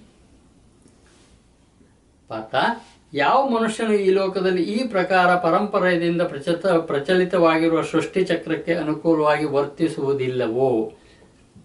ಹೇಳಿದಂಥ ಯಜ್ಞಾದ್ಭವಂತಿ ಭೂತಾನಿ ಪರ್ಜನ್ಯಾದ ಸಂಭವ ಆಯ್ತ ರೀತಿಯಲ್ಲಿ ನಡ್ಕೊಳ್ಳೋದಿಲ್ವೋ ಅಂಥವನು ಕರ್ತವ್ಯದ ಪಾಲನೆ ಮಾಡೋದಿಲ್ವೋ, ಅವನು ಇಂದ್ರಿಯಗಳ ಮುಖ, ಮೂಲಕ ಭೋಗಗಳಲ್ಲಿ ರಮಿಸುವವನು ಪಾಪ ಇವು ವ್ಯರ್ಥವಾಗಿ ಜೀವಿಸ್ತಾನೆ. ಅವನು ಇರೋದೇ ಕೂಡ ವ್ಯರ್ಥ ಅನ್ನುವಂಥ ಮಾತನ್ನು ಹೇಳ್ತಾನೆ. ಮೋಘಂ ಪಾರ್ಥ ಜೀವತಿ ಬೇಕಾದ್ರೆ ಅಂಡರ್ಲೈನ್ ಮಾಡ್ಕೊಳ್ಳಿ. ಅವನ ಜೀವನ ಒಂದು ವೇಸ್ಟು ವೇಸ್ಟು ಅಂದರೆ ಸುಮ್ಮನೆ ಭೂಮಿ ಭಾರಕ್ಕೆ ಹುಟ್ಟಿದವನು ಅಂತ. ಏನನ್ನೂ ಮಾಡಲಿಲ್ಲ, ಏನನ್ನೂ ಕೊಡಲಿಲ್ಲ, ಯಾರಿಗೂ ಉಪಕಾರ ಮಾಡಲಿಲ್ಲ ತನಗೂ ಉಪಕಾರ ಮಾಡಿಕೊಳ್ಳಿಲ್ಲ. ಸುಮ್ಮನೆ ಇದ್ದ, ಪ್ರಾಣಿ ರೀತಿಯಲ್ಲಿದ್ದ, ಪ್ರಾಣಿ ರೀತಿ ರೀತಿಯಲ್ಲಿ ಸತ್ತು ಹೋದ ಅನ್ನೋದು ಬಿಟ್ಟರೆ ಒಂದು ಮನುಷ್ಯ ಅನ್ನೋ ಎತ್ತರಕ್ಕೆ ಬೆಳೆದೇ ಇಲ್ಲ ಅಂತ ಹೇಳ್ಬೋದು ನಾವು. ಎಂಥ ಸುಂದರವಾದಂಥ ಶ್ಲೋಕ ನೋಡಿ, ಇನ್ನೊಂದು ಸಾರಿ ಹೇಳ್ತೀನಿ. ಏವಂ ಪ್ರವರ್ತಿತಂ ಚಕ್ರಂ. ಈ ರೀತಿ ಚಕ್ರ ನಡೀತಾ ಇದೆ. ನಾನು ವರ್ತಿಯತಿಹ, ಯಾರಿಗ ವರ್ತನೆ ಮಾಡೋದು ಅಂಥವನು ಅಘಾಯು ಒಪ್ಲಸಲವನು ಇಂದ್ರಿಯ ಆರಾಮ ಇಂದ್ರಿಯ ಸುಖಗಳನ್ನು ಮಾತ್ರ ಬಳಸೋನು ಮೋಗಂ ಪಾರ್ಥ ಸಜೀವತಿ. ಅವನು ಬಿಡು, ಬದುಕಿರೋದೇ ವ್ಯರ್ಥ ಅನ್ನುವಂಥ ಮಾತನ್ನ ಕೃಷ್ಣ ಅರ್ಜುನಿಗೆ ಹೇಳೋ ಮುಖಾಂತರ ನಮಗೆ ಹೇಳ್ತಾನೆ. ಮುಂದಕ್ಕೆ ಹೋಗೋಣ. ಎಷ್ಟು ಆತ್ಮರತಿರೇವ ಸ್ಯಾತ್, ಆತ್ಮತೃಪ್ತಸ್ಯ ಮಾನವ, ಆತ್ಮನ್ನೈವ ಚ ಸಂತುಷ್ಟ, ಸಸ್ಯ ಕಾರ್ಯಂ ನ ವಿದ್ಯತೆ. ಮುಂದುವರೆದು ಹೇಳ್ದ. ಆದರೆ ಆತ್ಮನಲ್ಲಿಯೇ ರಮಿಸುವ, ಆತ್ಮನಲ್ಲಿಯೇ ತೃಪ್ತನಾಗಿ, ಆತ್ಮನಲ್ಲಿಯೇ ಸಂತುಷ್ಟನಾದ ಮನುಷ್ಯನಿಗೋ ಆದರೂ ಯಾವ ಕರ್ತವ್ಯವೂ ಇರುವುದಿಲ್ಲ. ಇದು ನಾವು ನಿನ್ನೆ ಒಂದು ಕತೆ ಹೇಳಿದ್ದು ಹಿಂದಿನ ಅಧ್ಯಾಯದಲ್ಲಿ, ಸನ್ಯಾಸಿಯ ಕತೆ. ಅವನಿಗೆ ಏನಾದರೂ ಆಸೆ ಇದ್ದರೆ ಕೆಲಸ ಮಾಡ್ಕೋಬೇಕಾಗತ್ತೆ ಅವನು. ಕೆಲಸ ಮಾಡಿ ದುಡ್ಕೋಬೇಕಾಗತ್ತೆ, ದುಡ್ದು ಎತ್ತರಕ್ಕೆ ಹೋಗಬೇಕಾಗತ್ತೆ. ಯಾವ ಆಸೆಯೂ ಇಲ್ಲದೆ ಪರಿಪೂರ್ಣ ಆಗಿದ್ರೆ ಸೆಲ್ಫ್ ಸ್ಯಾಟಿಸ್ಫೈಡ್ ಅಂತ ಆದರೆ ಅವನಿಗೇನು ಕೆಲಸ ಇಲ್ಲ ಅನ್ನುವಂಥ ವಿಚಾರನ ನಿನ್ನೆ ಅದು ನಾನು ಆ ಕಥೆಯಲ್ಲಿ ಸೂಚಿಸಿದ್ದೆ ನಿಮಗೆ. ಇಲ್ಲಿ ಅದೇ ವಿಚಾರ ಇದೆ ನೋಡಿ. ಆದರೆ ಆತ್ಮನಲ್ಲಿಯೇ ರಮಿಸುವ, ಅಂದರೆ ಸೆಲ್ಫ್ ಸ್ಯಾಟಿಸ್ಫೈಡ್ ತನ್ನ ತಾನೇ ತೃಪ್ತನಾಗಿರುವಂಥ ಆತ್ಮನಲ್ಲಿಯೇ ತೃಪ್ತನಾಗಿ ಆತ್ಮನಲ್ಲಿಯೇ ಸಂತುಷ್ಟನಾದ ಪುರುಷನಿಗಾದರೂ ಕರ್ತ, ಯಾವ ಕರ್ತವ್ಯವೂ ಇರುವುದಿಲ್ಲ. ಏನಾದ್ರು ಬೇಕು ಅಂತಿದ್ರೆ ಸಾಧನೆ ಮಾಡ್ಕೋಬೇಕು, ಪಡ್ಕೋಬೇಕು. ಯಾವುದು ಬೇಡ, ಪರಮತೃಪ್ತಿಯಲ್ಲಿದ್ದಾನೆ ಅಂತಂದರೆ ಅವನು ಪಡ್ಕೋಬೇಕಾಗಿದ್ದೇನಿಲ್ಲ. ಇದು ಒಂದು ಸೋಮಾರಿ ಕಥೆನ ಹೇಳ್ತೀನಿ. ಹೀಗಲ್ಲ ಈ ಈ ಕಥೆಯಲ್ಲಿ ಬರೋ ರೀತಿನಲ್ಲ ನಾವು ಇರಬೇಕಾಗಿದ್ದು, ಒಬ್ಬ ಪಾರ್ಕ್ನಲ್ಲಿ ಒಬ್ಬ ರಾಜಕೀಯ ಮನುಷ್ಯ ಹೋಗ್ತಾ ಇದ್ದಂತೆ ಒಬ್ಬ ಹುಡುಗ ಅಲ್ಲಿ ಮಲ್ಕೊಂಡು ಪಾರ್ಕ್ನಲ್ಲಿ ಕಲ್ ಮೇಲೆ ಮಲ್ಕೊಂಡು ನಿದ್ದೆ ಮಾಡ್ತಿದ್ದಂತೆ ಅಯ್ಯೋ, ಇಷ್ಟು ಚಿಕ್ಕ ವಯಸ್ಸಿನಲ್ಲಿ ಇವನು ಸೋಮಾರಿ ಆಗಬಾರ್ದು ಅಂತ ಅನಿಸ್ಬಿಟ್ಟು ಅವನು ಇವನು ನೆನೆಸಿ, ಎಳೆಯ ಅನ್ನಂತೆ. ಎದ್ದು ಚೆನ್ನಾಗಿ ಓದು. ಹ್ಞೂ ಓದಿಗಿರಿ, ನೀನು ಚೆನ್ನಾಗಿ ಕೆಲಸ ಪಡಿಬೇಕು ಅಂತ ಹೇಳಿದಂತೆ ಇದು ಈ ಥರ ಸೋಮಾರಿತನ ಮಾಡಿ ಪಡೆದು ಅಂದಂತೆ ಪಡೆದ್ಮೇಲೆ ನಿನ್ಗೆ ಒಳ್ಳೆ ಕೆಲಸ ಸಿಗುತ್ತೆ, ಸಂಬಳ ಬರುತ್ತೆ. ಬಂದಮೇಲೆ ಸಂಬಳ ಬಂದಮೇಲೆ ಮದುವೆ ಮಾಡ್ಕೊಳ್ಬೋದು, ಜೀವನ ಸುಖವಾಗುತ್ತೆ. ಮದುವೆ ಮಾಡ್ಕೊಂಡು, ಮದುವೆ ಮಾಡ್ಕೊಂಡ್ಮೇಲೆ ಸಹಜವಾಗಿ ನೀವು ಸುಂದರವಾದಂಥ ಜೀವನ ನಡೆಸ್ತೀರಿ. ಆ ಸೌಂದರ್ಯದಿಂದ ನಿಮ್ಮ ಮಕ್ಕಳಾಗುತ್ತೆ. ಮಕ್ಕಳಾದ್ಮೇಲೆ ತಮ್ಮ ಮಕ್ಕಳ ಜವಾಬ್ದಾರಿಯನ್ನು ಪೋ ಪಾಲನೆ, ಪೋಷಣೆ ಮಾಡಿ ಜೀವನ ಚೆನ್ನಾಗಿ ಮಾಡ್ಬೇಕು ನೀನು ಅಂತ. ಆಮೇಲೆ ಆಮೇಲೆ ಸುಖವಾಗಿ ರೆಸ್ಟ್ ತಗೋಬೋದು ಅಂತ ಹೇಳಿದಂತೆ ಅದನ್ನು ಈಗಲೇ ಮಾಡ್ತಿದ್ದೀನಲ್ಲ ಅಂತ ಮನುಷ್ಯ ಅನ್ನಂತೆ. ಇಲ್ಲಿ ನಾನು ಹೇಳೋದು ಏನನ್ನ ಅಂತಂದರೆ, ಈ ಥರ ಸೋಮಾರಿತನ ಕೃಷ್ಣ ಹೇಳ್ತಾ ಇರೋದಲ್ಲ ಏನು ಆಸೆಗಳ ಒಳಗಡೆ ಬರ್ಬೋದು, ಆ ಆಸೆಗಳನ್ನು ಪೂರೈಸಿಕೊಳ್ಳೋದಕ್ಕೆ ಕರ್ಮ ಒಂದೇ ಇರೋದು ಅನ್ನುವಂಥ ವಿಚಾರನ ಪರಮಾತ್ಮ ಹೇಳ್ತಾ ಇರೋದು. ಅದಕ್ಕೆ ಸಮಾಜಕ್ಕೆ ಪೂರಕವಾಗಿ ಕರ್ಮಗಳನ್ನು ಮಾಡಬೇಕಾಗತ್ತೆ ಅನ್ನುವಂಥದ್ದು ನಾವು ಗಮನದಲ್ಲಿ ಇಟ್ಕೋಬೇಕು. ಮುಂದಕ್ಕೆ ಹೋಗೋಣ. ಹದಿನೆಂಟು. ನೈವ ತಸ್ಯ ಕೃತೇನಾರ್ಥೋ ನ ಕೃತೇನೇಹ ಕಶ್ಚನ, ನ ಚಾಸ್ಯ ಸರ್ವಭೂತೇಷು ಕಶ್ಚಿದರ್ಥವ್ಯಪಾಶ್ರಯ. ಆ ಮಹಾಪುರುಷನಿಗೆ, ಅಂದರೆ ಯಾವುದು ಕರ್ಮ ಇಲ್ಲದೆ ಇರುವವನಿಗೆ ಸೆಲ್ಫ್ ಸ್ಯಾಟಿಸ್ಫೈಡ್ ಆದವನಿಗೆ, ಈ ಜಗತ್ತಿನಲ್ಲಿ ಕರ್ಮ ಮಾಡುವುದರಿಂದ ಯಾವುದೇ ಪ್ರಯೋಜನ ಇರುವುದಿಲ್ಲ. ಅವನಿಗೆ ಏನೋ ಒಂದು ಬೇಕಾಗಿದೆ ಅನ್ನುವಂತಹ ಸ್ಥಿತಿಯನ್ನೆಲ್ಲ ದಾಟ್ಬಿಟ್ಟಿದ್ದಾನೆ ಅಂತ ಪರಮತೃಪ್ತ ಅವನು. ಹಾಗೆಯೇ ಕರ್ಮವನ್ನು ಮಾಡದಿರುವುದರಿಂದ ಯಾವುದೇ ಪ್ರಯೋಜನವೂ ಇರುವುದಿಲ್ಲ. ಮಾಡದೇ ಇದ್ರೂ ಕೂಡ ಏನು ತೊಂದರೆ ಇಲ್ಲ. ಸಮಸ್ತ ಪ್ರಾಣಿಗಳಲ್ಲಿಯೂ ಸಹ ಅವನಿಗೆ ಸ್ವಲ್ಪವೂ ಕೂಡ ಸ್ವಾರ್ಥದ ಸಂಬಂಧ ಇರೋದಿಲ್ಲ. ಇವ ನನ್ನವನು, ತನ್ನವನು ಯಾವುದೇ ಭೇದ ಭಾವ ಇಲ್ಲ. ಇವನೊಳಗಡೆ ಇರೋದು ನೇರವಾಗಿ ಪರಮಾತ್ಮನ ಎತ್ತರದ ಮಹಾ ಚೈತನ್ಯ ಮಾತ್ರ ಆಗಿರ್ತದ್ರಿಂದ ಇವನೇನು ಮಾಡಬೇಕಾಗಿದ್ದಿಲ್ಲ ಅನ್ನುವಂತಹ ಸ್ಥಿತಿಯಲ್ಲಿರುವಂತಹ ಮನುಷ್ಯನನ್ನ ಮತ್ತೊಂದು ಸಾರಿ ಮುಖ್ಯವಾಗಿ ಹೇಳಬೇಕು ಅಂದರೆ ಎರಡನೇ ಅಧ್ಯಾಯದಲ್ಲಿ ಇದ್ದಂತಹ ಸ್ಥಿತಪ್ರಜ್ಞನ ಲಕ್ಷಣವನ್ನು ಇನ್ನೊಂದು ಸಾರಿ ಕೃಷ್ಣ ಅರ್ಜುನಿಗೆ ಹೇಳ್ತಾನೆ. ತಸ್ಮಾದಸಕ್ತ ಸತತಂ ಕಾರ್ಯಂ ಕರ್ಮ ಸಮಾಚರ. ಆಸಕ್ತೋ ಹ್ಯಾಚರಂ ಕರ್ಮ ಪರಮಾಪ್ನೋತಿ ಪುರುಷಃ.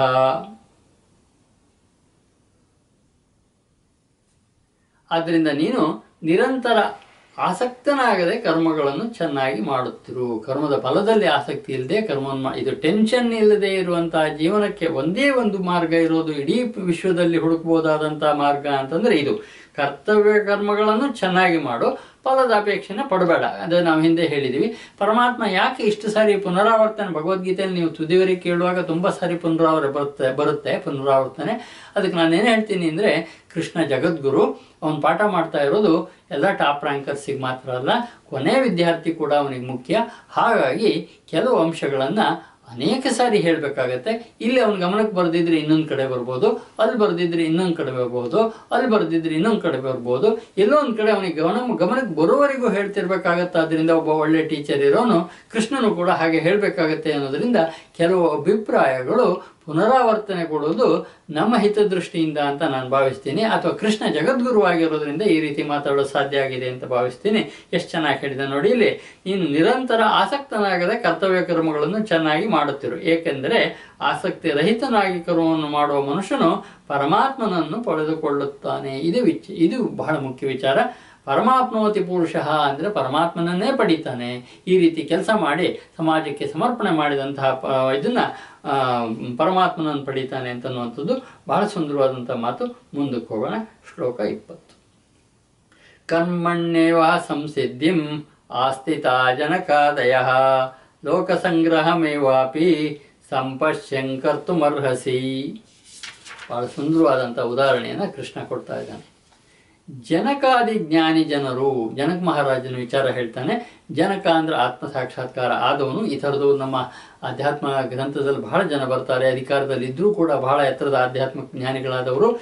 ಜನಕಾದಿ ಅಂದ್ರೆ ಆದಿ ಅಂದ್ರೆ ಈಗ ಯುಧಿಷ್ಠರನ್ನ ಇಟ್ಕೊಳ್ಳಿ, ಜನಕ ಮಹಾರಾಜನ ಇಟ್ಕೊಳ್ಳಿ, ಇಂಥ ಮಹಾಸಂತರು ರಾಜರ ಕೂತವ್ರನ್ನ ಯಾರನ್ನಾರು ಇಟ್ಕೊಳ್ಳಿ. ಜನಕಾದಿ ಜ್ಞಾನಿ ಜನರು ಕೂಡ ಆಸಕ್ತಿ ರಹಿತವಾದ ಕರ್ಮಗಳಿಂದಲೇ ಪರಮಸಿದ್ಧಿಯನ್ನು ಪಡೆದಿದ್ದರು. ಅವರು ರಾಜನ ಕೆಲಸವನ್ನು ನಿರ್ವಹಣೆ ಮಾಡ್ತಿದ್ರು. ಆದರೂ ಆತ್ಮಜ್ಞಾನಿಗಳಾಗಿದ್ದರು ಅಂತಂದರೆ ಅವರು ಎಷ್ಟು ನಿರ್ಲಿಪ್ತ ಸ್ಥಿತಿಯಲ್ಲಿ ಇದ್ಕೊಂಡು ತಮ್ಮ ಕೆಲಸವನ್ನು ಮಾಡ್ತಾ ಇದ್ದಾರೆ ಅಂತ. ಆದ್ದರಿಂದ ಲೋಕ ಸಂಗ್ರಹವನ್ನು ದೃಷ್ಟಿಯಲ್ಲಿಟ್ಟುಕೊಂಡು ಅದನ್ನು ಅಂಡರ್ಲೈನ್ ಮಾಡ್ಕೊಳ್ಳಿ. ಲೋಕ ಸಂಗ್ರಹಮೇ ವಾಪಿ ಎನ್ನುವಂಥ ಪದನ ಇಷ್ಟೆತ್ತರದ ಪದ ಭಗವದ್ಗೀತೆಯಲ್ಲಿ ಇದೆ ಅನ್ನುವಂಥ ವಿಚಾರನ ಕೂಡ ಅನೇಕ ಜನ ಗ್ರಹಿಸದೇ ಇರುವಂತಹ ಸ್ಥಿತಿಯಲ್ಲಿ ಇರ್ತಾರೆ. ಲೋಕ ಸಂಗ್ರಹ ಅಂದರೆ for the good of all ಅಂತ. ಬಹುಜನ ಹಿತಾಯ ಬಹುಜನ ಸುಖಾಯ. ಅಥವಾ ಲೋಕ ಸಮಸ್ತ ಸುಖಿನೋಗುವಂತ ಅಥವಾ ಸರ್ವ ಸರ್ವಂ ಜನ ಸುಖಿನೋಗುವಂತ ಈ ರೀತಿ ಲೋಕ ಸಂಗ್ರಹಕ್ಕೆ ಬೇಕಾಗುವಂತಹ ಮಾತು ಲೋಕ ಸಂಗ್ರಹ ಅಂದರೆ for the good of all ಅಂತ. ಲೋಕ ಸಂಗ್ರಹಕ್ಕಾಗಿ ಕರ್ತುಮರಸಿ ಲೋಕಸಂಗ್ರಹಕ್ಕಾಗಿ ಕೆಲಸ ಮಾಡು, ಎಲ್ಲರ ಒಳತಿಗಾಗಿ ಕೆಲಸ ಮಾಡು ಜನಕಾದಿಗಳು ಮಾಡಿದ ಹಾಗೆ ಮಾಡು, ಆತ್ಮಜ್ಞಾನಿಗಳಾದರೂ ಕೂಡ ಕೆಲಸ ಮಾಡಿದ್ರು. ಇಲ್ಲಿ ನಾನು ನಿಮ್ಮ ಗಮನಿಗೆ ಒಂದು ವಿಚಾರವನ್ನು ಕೊಡಬೇಕು. ಈ ಆತ್ಮಜ್ಞಾನಿಗಳು, ಅವರು ರಾಮಕೃಷ್ಣ ಪರಮಹಂಸರು ಅಂತ ಇಟ್ಕೊಳ್ಳಿ, ರಮಣ ಮಹರ್ಷಿಗಳು ಅಂತ ಇಟ್ಕೊಳ್ಳಿ, ಚಂದ್ರಶೇಖರ ಭಾರತಿಗಳು ಅಂತ ಇಟ್ಕೊಳ್ಳಿ, ಅಥವಾ ಯಾವುದೇ ಧರ್ಮದ ಮಹಾನ್ ಸಂತರು ಉದಾಹರಣೆಗೆ ಶಿರಡಿ ಬಾಬಾ ಅಂತ ಇಟ್ಕೊಳ್ಳಿ, ಇತ್ಯಾದಿ ಯಾನ ಅಥವಾ ಜೇಸು ಯೇಸು ಕ್ರಿಸ್ತ ಅಂತ ಇಟ್ಕೊಳ್ಳಿ, ಇಂಥ ಎಲ್ಲ ಮಹಾನ್ ಸಂತರು ಸಹ ಆ ಆತ್ಮಜ್ಞಾನ ಆದ ನಂತರ ಮುಂದವ್ರಿಗೆ ಕೆಲಸ ಇರೋದಿಲ್ಲ. ಆ ಕೆಲಸ ಇಲ್ಲದಿದ್ದರೆ ಅವರಿಂದ ಕೆಲಸ ನಡೆಯೋದನ್ನು ನಾವು ಗಮನಿಸ್ತೀವಿ. ಅಂಥವರು ಸಮಾಜಕ್ಕೆ ಉಪಕಾರಿಗಳಾಗ್ತಾರೆ. ಅವರು ಇರೋದ್ರಿಂದಲೇ ಅನೇಕ ಜನರು ಅವ್ರ ಹತ್ರ ಬಂದು ತಮ್ಮ ನೆಮ್ಮದಿಯನ್ನು ಪಡ್ಕೊಳ್ಳೋದನ್ನು ನೋಡ್ತೀವಿ. ಇದಕ್ಕೆ ಹೇಗೆ ಉದಾಹರಣೆ ಅಂತಂದರೆ ನಾನು ಕೊಡೋ ಉದಾಹರಣೆ, ಮಲ್ನಾಡಿನಲ್ಲಿ ಒಂದು ಮರ ಇದೆ, ಒಂದು ಬಳ್ಳಿ ಇದೆ. ಅಶ್ವತ್ಥ ಇತ್ಯಾದಿ ಮರಗಳ ಮೇಲೆ ಹಬ್ಬುವಂಥ ಒಂದು ಬಂದಣಿಕೆ ಅದು. ಅದಕ್ಕೆ ವರಾಕೇಸರಿ ಅಂತ ಕರೀತಾರೆ. ಅದು ಹೂವಾಗ್ಬಿಡುತ್ತೆ ಅದು ಹೂವಾದಾಗ ಅಡ್ವರ್ಟೈಸ್ಮೆಂಟ್ ಏನು ಕೊಡಲ್ಲ. ನಾನು ಹೂವಾಗಿದ್ದೀನಿ ಬನ್ನಿ ಜೇನು ಹುಳುಗಳೇ ಇಲ್ಲಿ ಬೇಕಾದಷ್ಟು ಜೇನಿದೆ ಅಥವಾ ಬೇಕಾದಷ್ಟು ತುಪ್ಪ ಇದೆ ಅಂತ ಅಂದ್ಬಿಟ್ಟು. ಆದರೆ ವರಾಕೇಸರಿ ಅರಳಿದಾಗ ಸುಮಾರು ಹತ್ತು ಹನ್ನೆರಡು ಕಿಲೋಮೀಟರ್ ದೂರದಿಂದ ಬೇರೆ ಯಾವುದೇ ಹೂವು ಅರಳಿದಾಗ ಬರದೇ ಇರುವಷ್ಟು ದೂರದಿಂದ ಜೇನುಹುಳುಗಳು ಅದಕ್ಕೆ ಬರ್ತವೆ ಅಂತಂದರೆ ಜ್ಞಾನಗಳಿದ್ದಲ್ಲಿ ಜನ ಇದೇ ರೀತಿಯಲ್ಲಿ ಬರ್ತಾರೆ ಬಂದು ನೆಮ್ಮದಿಯನ್ನು ಪಡಿತಾರೆ. ಆ ನೆಮ್ಮದಿ ಕೊಡುವ ಒಂದು ಕೆಲಸನ ಅವ್ರ ಜ್ಞಾನ ಆದ ಆದ ಜ್ಞಾನ ಸಾಧನೆ ಆದ ನಂತರ ಇದು ಮಾಡಬೇಕಾಗತ್ತೆ. ಅದಕ್ಕೋಸ್ಕರ, ಅದಕ್ಕೋಸ್ಕರನೇ ಜ್ಞಾನ ಸಾಧನೆ ಆದಂಥ ರಾಮಕೃಷ್ಣ ಪರಮಹಂಸರು ಅನೇಕ ಜನ ವಿವೇಕಾನಂದರನ್ನು ನಿರ್ಮಾಣ ಮಾಡ್ತಾರೆ, ಅನೇಕ ಜನ ಸಂತರನ್ನು ನಿರ್ಮಾಣ ಮಾಡ್ತಾರೆ, ಅಥವಾ ರಮಣ ಮಹರ್ಷಿಗಳು ಅನೇಕ ಎತ್ತರದ ಕೆಲಸಗಳನ್ನು ಮಾಡ್ತಾರೆ. ಇದೆಲ್ಲ ಯಾತಕ್ಕೆ ಮಾಡಿದರು ಅಂದರೆ ಲೋಕ ಸಂಗ್ರಹಕ್ಕಾಗಿ ಅಂತ for the good of all ಅಂತ.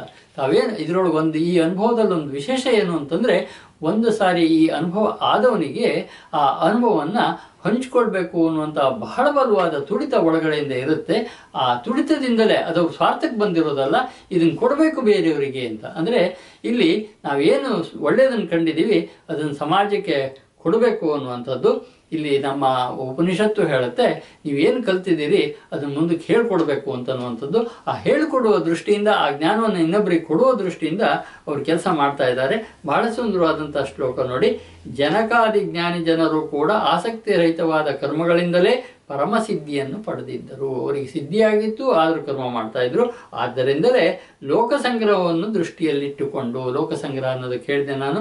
ಗುಡಫಾಲ್ ಅಂತ ಎಲ್ಲರ ಒಳತಿಗೆ ಅಂತ ದೃಷ್ಟಿಯಲ್ಲಿಟ್ಟುಕೊಂಡು ನೀನು ಕರ್ಮವನ್ನು ಮಾಡುವುದೇ ಉಚಿತವಾಗಿದೆ. ನೀನು ಕೂಡ ಆ ಲೋಕ ಸಂಗ್ರಹ ಅಥವಾ ಜನರ ಒಳತಿಗಾಗಿ ಅಂತ ಇಟ್ಕೊಂಡು ಕರ್ಮವನ್ನು ಮಾಡಬೇಕು ಅಂತ ಹೇಳ್ತಾನೆ. ಕೃಷ್ಣ ಇಪ್ಪತ್ತೊಂದನೇ ಶ್ಲೋಕಕ್ಕೆ ಹೋಗೋಣ. ಯದ್ಯದಾಚರತಿ ಶ್ರೇಷ್ಠ ತತ್ತದೇವೇತರೋ ಜನಃ ಜನ ಸಯತ್ ಪ್ರಮಾಣಂ ಕುರುತೆ ಲೋಕಸ್ತದನು ವರ್ತತೆ. ಬಹಳ ಸುಂದರವಾದಂಥ ಮಾರ್ಗದರ್ಶಕ ಶ್ಲೋಕ ಇದು. ಸಮಾಜದಲ್ಲಿ ನಾವು ನಾಯಕರು ಯಾವ ರೀತಿ ಇರ್ತಾರೋ ಅದನ್ನು ನೋಡಿ ನಾವು ಇರ್ತೀವಿ. ಒಬ್ಬ ಪ್ರಧಾನಮಂತ್ರಿ ಭ್ರಷ್ಟ ಆದರೆ ಅವನ ಮಂತ್ರಿಗಳೆಲ್ಲ ಭ್ರಷ್ಟರಾಗ್ತಾರೆ, ಅವನ ಮಂತ್ರಿಗಳು ಭ್ರಷ್ಟ ಆದರೆ ಅವನ ಅಧಿಕಾರಿಗಳು ಭ್ರಷ್ಟರಾಗ್ತಾರೆ, ಅವನ ಅಧಿಕಾರಿಗಳು ಜ, ಭ್ರಷ್ಟ ಆದರೆ ಅವನ ಚಪರಾಸಿಗಳು ಕೂಡ ಭ್ರಷ್ಟರಾಗ್ತಾರೆ. ಅಂದರೆ ಭ್ರಷ್ಟತೆ ಶ್ರೇಷ್ಠನಿಂದ ತುದಿಯವರೆಗೆ ಬರುತ್ತೆ. ನೋಡಿ, ಎಷ್ಟು ಚಂದ ಇದೆ. ಯದ್ಯದಾಚತೆ ಶ್ರೇಷ್ಠ ತತ್ತದೇವೇ ತರೋ ಜನ. ಇದು ಕನ್ನಡ ಇದ್ದವರಿಗೆ ಅರ್ಥ ಆಗೋದಿಲ್ಲ ಅಂತ ಹೇಗೆ ಹೇಳ್ತೀರಿ? ಯದ್ಯದ ಆಚರತೆ ಶ್ರೇಷ್ಠ. ಹೇಗೆ ಶ್ರೇಷ್ಠರು ಆಚರಣೆ ಮಾಡ್ತೋ ತತ್ತದೇವೇ ತರೋ ಜನ. ಅದೇ ರೀತಿ ಇತರ ಜನಗಳು ಆಚರಿಸುತ್ತಾರೆ. ಸ ಯತ್ ಪ್ರಮಾಣಂ ಕುರಿತೆ, ಅವನು ಏನನ್ನ ಪ್ರಮಾಣ ಅಂತ ಮಾಡ್ತಾನೋ ಲೋಕಸ್ತದನು ವರ್ತತೆ. ಜನ ಅದನ್ನು ಫಾಲೋ ಮಾಡ್ತಾರೆ ಅಂತ. ನೋಡಿ ಬಹಳ ಸುಂದರವಾದ ಏನಪ್ಪ ಅಂದರೆ, ದೊಡ್ಡವರಿಗೆ ಒಂದು ಜವಾಬ್ದಾರಿ ಇದೆ. ಅಧಿಕಾರ ಸ್ಥಾನದಲ್ಲಿರೋರಿಗೆ ಒಂದು ಜವಾಬ್ದಾರಿ ಇದೆ. ಮೇಲಿರೋರಿಗೆ ಒಂದು ಜವಾಬ್ದಾರಿ ಇದೆ. ಅವ್ರು ಮೇಲಿರೋದು ಮಾತ್ರ ಅಲ್ಲ, ಮೇಲಿದ್ದವರು ಒಂದು ಆದರ್ಶ ಜೀವನವನ್ನು ಕೂಡ ಮಾಡಬೇಕಾಗತ್ತೆ. ಯಾಕೆಂದರೆ, ಅವನು ಏನು ಮಾಡ್ತಾನೋ ಅದನ್ನು ಉಳಿದವರು ಮಾಡ್ತಾರೆ. ಅವನು ನೀವು ಚಿಕ್ಕವನಿಗೆ ಸರಿ ಇಲ್ಲ ಅಂದರೆ, ಅವನು ಮಾಡಿದಾನೆ ನನಗೆ ಸರಿ ಇಲ್ಲ ಅಂತ ಹೇಳ್ತೀರಿ. ಅವನಿಗೆ ಸರಿ ಇದ್ರೆ ನನಗೂ ಸರಿ ಇದೆ ಅಂತ. ಹಾಗಾಗಿ, ಸಮಾಜದ ಒಳತಿಗಾಗಿ ಶ್ರೇಷ್ಠರ ಆಚರಣೆಯ ಬಗ್ಗೆ ಇಲ್ಲಿ ಬಹಳ ಸುಂದರವಾದಂಥ ಒಂದು ಮಾತು ಹೇಳಿದಾನೆ ಕೃಷ್ಣ ಈ ಕಾರಣಕ್ಕೆ ನನಗೆ ಅನಿಸೋದು, ನಮ್ಮ ಎತ್ತರದ ನಾಯಕರು ತಮ್ಮ ಟೇಬಲ್ ಮೇಲೆ ಒಂದು ಭಗವದ್ಗೀತೆಯನ್ನು ಪ್ರತಿಯನ್ನು ಇಟ್ಕೊಂಡ್ರೆ ಇಂತಹ ಕೆಲವು ಮಾತುಗಳು ಅವ್ರನ್ನ ಎಬಿಸ್ ಎಬ್ಬಿಸಬಲ್ಲವು ಅವರನ್ನು ಜಾಗೃತಗೊಳಿಸಬಲ್ಲವು ಅನ್ನುವಂಥದ್ದು ಎಷ್ಟು ಸುಂದರವಾಗಿ ನೋಡಿ. ಎದ್ದೆದ ಆಚರತೆ ಶ್ರೇಷ್ಠ. ಯಾವ ಯಾವ ರೀತಿಯಲ್ಲಿ ಶ್ರೇಷ್ಠರು ಆಚರಣೆ ಮಾಡ್ತಾರೋ ತತ್ತದೇವಿ ಇತರೋ ಜನ. ಅದೇ ರೀತಿಯಲ್ಲಿ ಇತರ ಜನ ಅನುಸರಿಸ್ತಾರೆ. ಸಯ್ಯದ್ ಪ್ರಮಾಣಂ ಕುರುತೆ. ಅವನು ಏನನ್ನ ಪ್ರಮಾಣ ಮಾಡ್ತಾನೋ, ಏನನ್ನ ಆದರ್ಶ ಅಂತ ಮಾಡ್ತಾನೋ ಲೋಕಸ್ಥದನ್ನು ವರ್ತತೆ. ಉಳಿದವರು ಅದೇ ರೀತಿ ಮಾಡ್ತಾರ ಅರ್ಜುನ.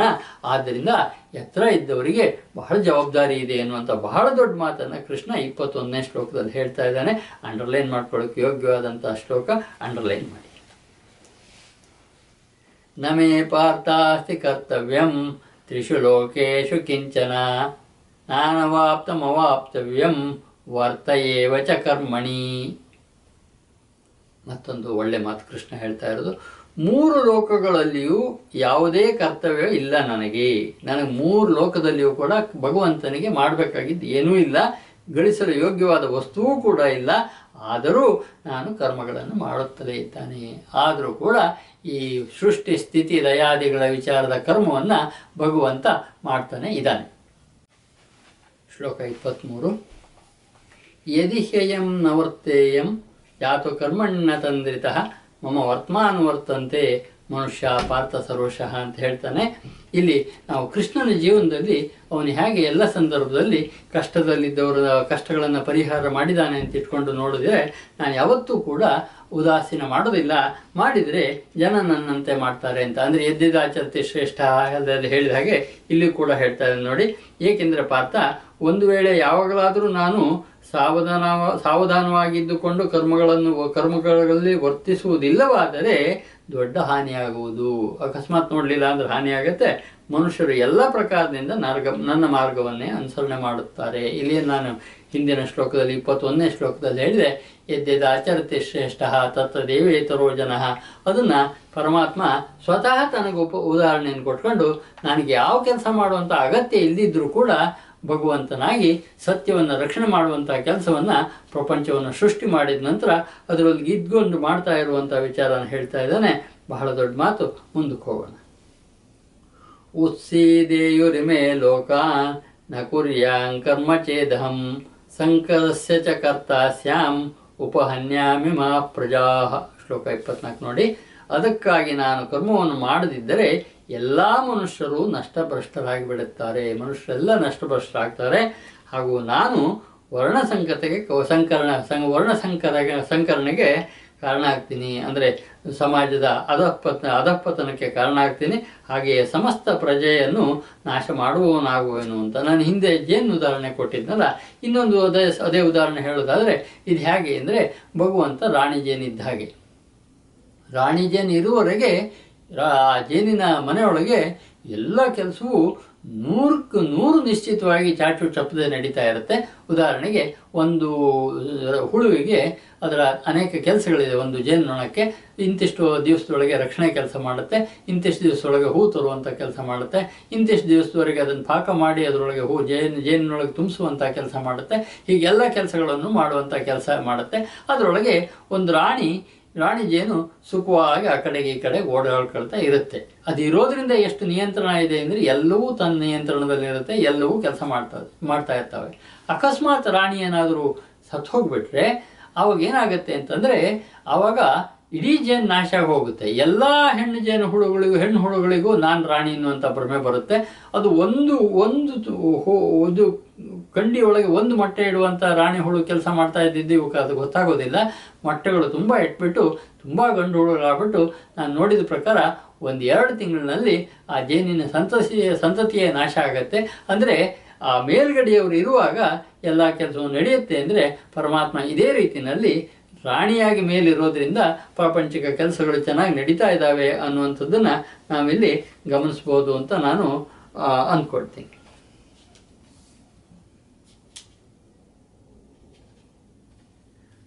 ಇಪ್ಪತ್ತೈದಕ್ಕೆ ಕೋಣ ಸಕ್ತ ಕರ್ಮಣ್ಯ ವಿದ್ವಾಂಸೋ ಯಥಾ ಕುರ್ವಂತಿ ಭಾರತ. ಕುರ್ವಾದಿದ್ವಾಂಸ್ ತಥಾ ಸಕ್ತಃ ಚಿಕಿತ್ಸುರ್ಲೋಕ ಸಂಗ್ರಹಂ. ಮತ್ತೊಂದು ತುಂಬ ಸುಂದರವಾದಂಥ ಪದ ಬಂತು, ಲೋಕ ಸಂಗ್ರಹ ಅಂತ. ಲೋಕ ಸಂಗ್ರಹ ಅಂದರೆ ಮತ್ತು ಪುನಃ ಹಿಂದೆಯಲ್ಲಿ ಹೇಳಿದ್ದೆ for the good of all ಅಂತ. ಅದನ್ನೇ ಇಲ್ಲಿ ಹೇಳ್ತಾ ಇರೋದು.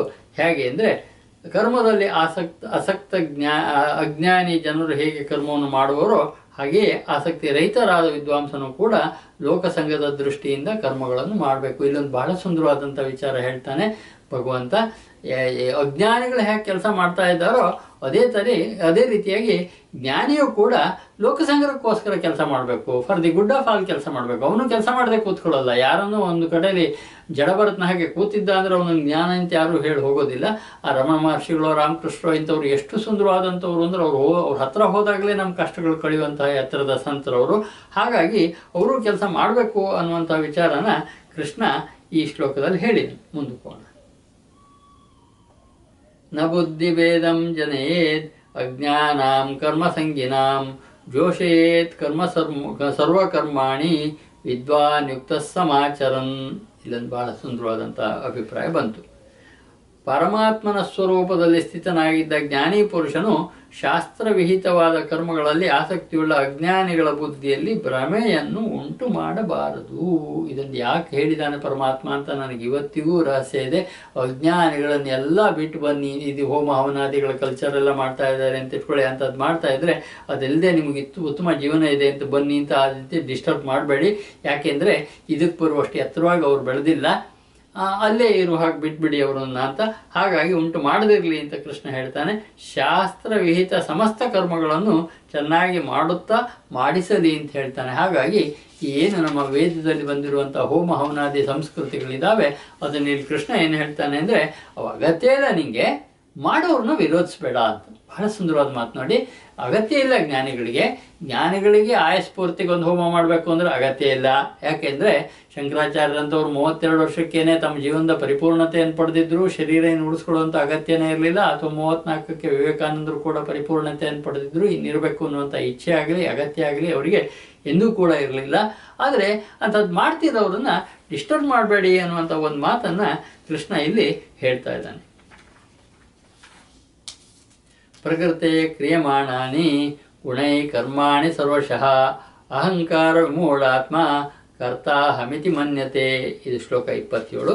ಏನು ಹೇಳಿದ ಇಲ್ಲಿ ಅಂದರೆ, ವಾಸ್ತವವಾಗಿ ಸಮಸ್ತ ಕರ್ಮಗಳು ಎಲ್ಲ ರೀತಿಯಿಂದ ಪ್ರಕೃತಿಯ ಗುಣಗಳಿಂದಲೇ ನಡೆಯುತ್ತವೆ. ಬಹಳ ಸುಂದರವಾದಂಥ ಮಾತು.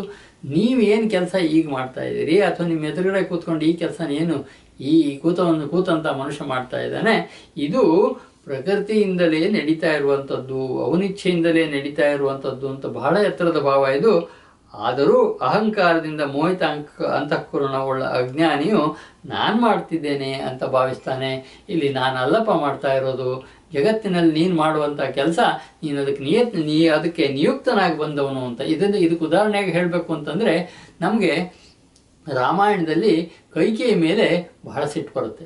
ಎಂಥ ಕೆಲಸ ಮಾಡಿಬಿಟ್ಲು, ಅವಳಿಗೂ ಪೂರ್ವ ಇದನ್ನು ನೋಡಿದರೆ ರಾಮನ ಮೇಲೆ ಕೈಕೇಯಿಗೆ ಕೌಸಲ್ಯಗೆ ಎಷ್ಟು ಪ್ರೀತಿ ಇತ್ತೋ ಅಷ್ಟೇ ಪ್ರೀತಿ ಇತ್ತು. ಅಷ್ಟೇ ಪ್ರೀತಿಸ್ತಾ ಇದ್ಲು. ರಾಮನ ಪಟ್ಟಾಭಿಷೇಕ ಆಗೋದ್ರಲ್ಲಿ ಏನೂ ವಿಶೇಷ ಅವಳಿಗೆ ಆಪ ಆಪತ್ತೇ ಇರಲಿಲ್ಲ. ಅದು ಆಗಬಾರ್ದು ಅನ್ನುವಂಥ ಹೇಳು ಇದೇ ಇರಲಿಲ್ಲ.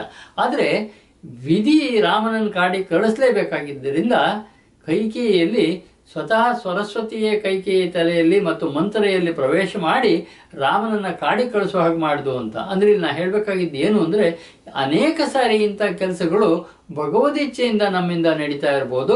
ಇಂಥದ್ದು ಏನನ್ನು ನಾವು ಇವತ್ತು ಕೆಟ್ಟದು ಅಂತಿದ್ದೀವಿ, ಅದು ನಾಳೆ ಒಳ್ಳೇದಿರ್ಬೋದು.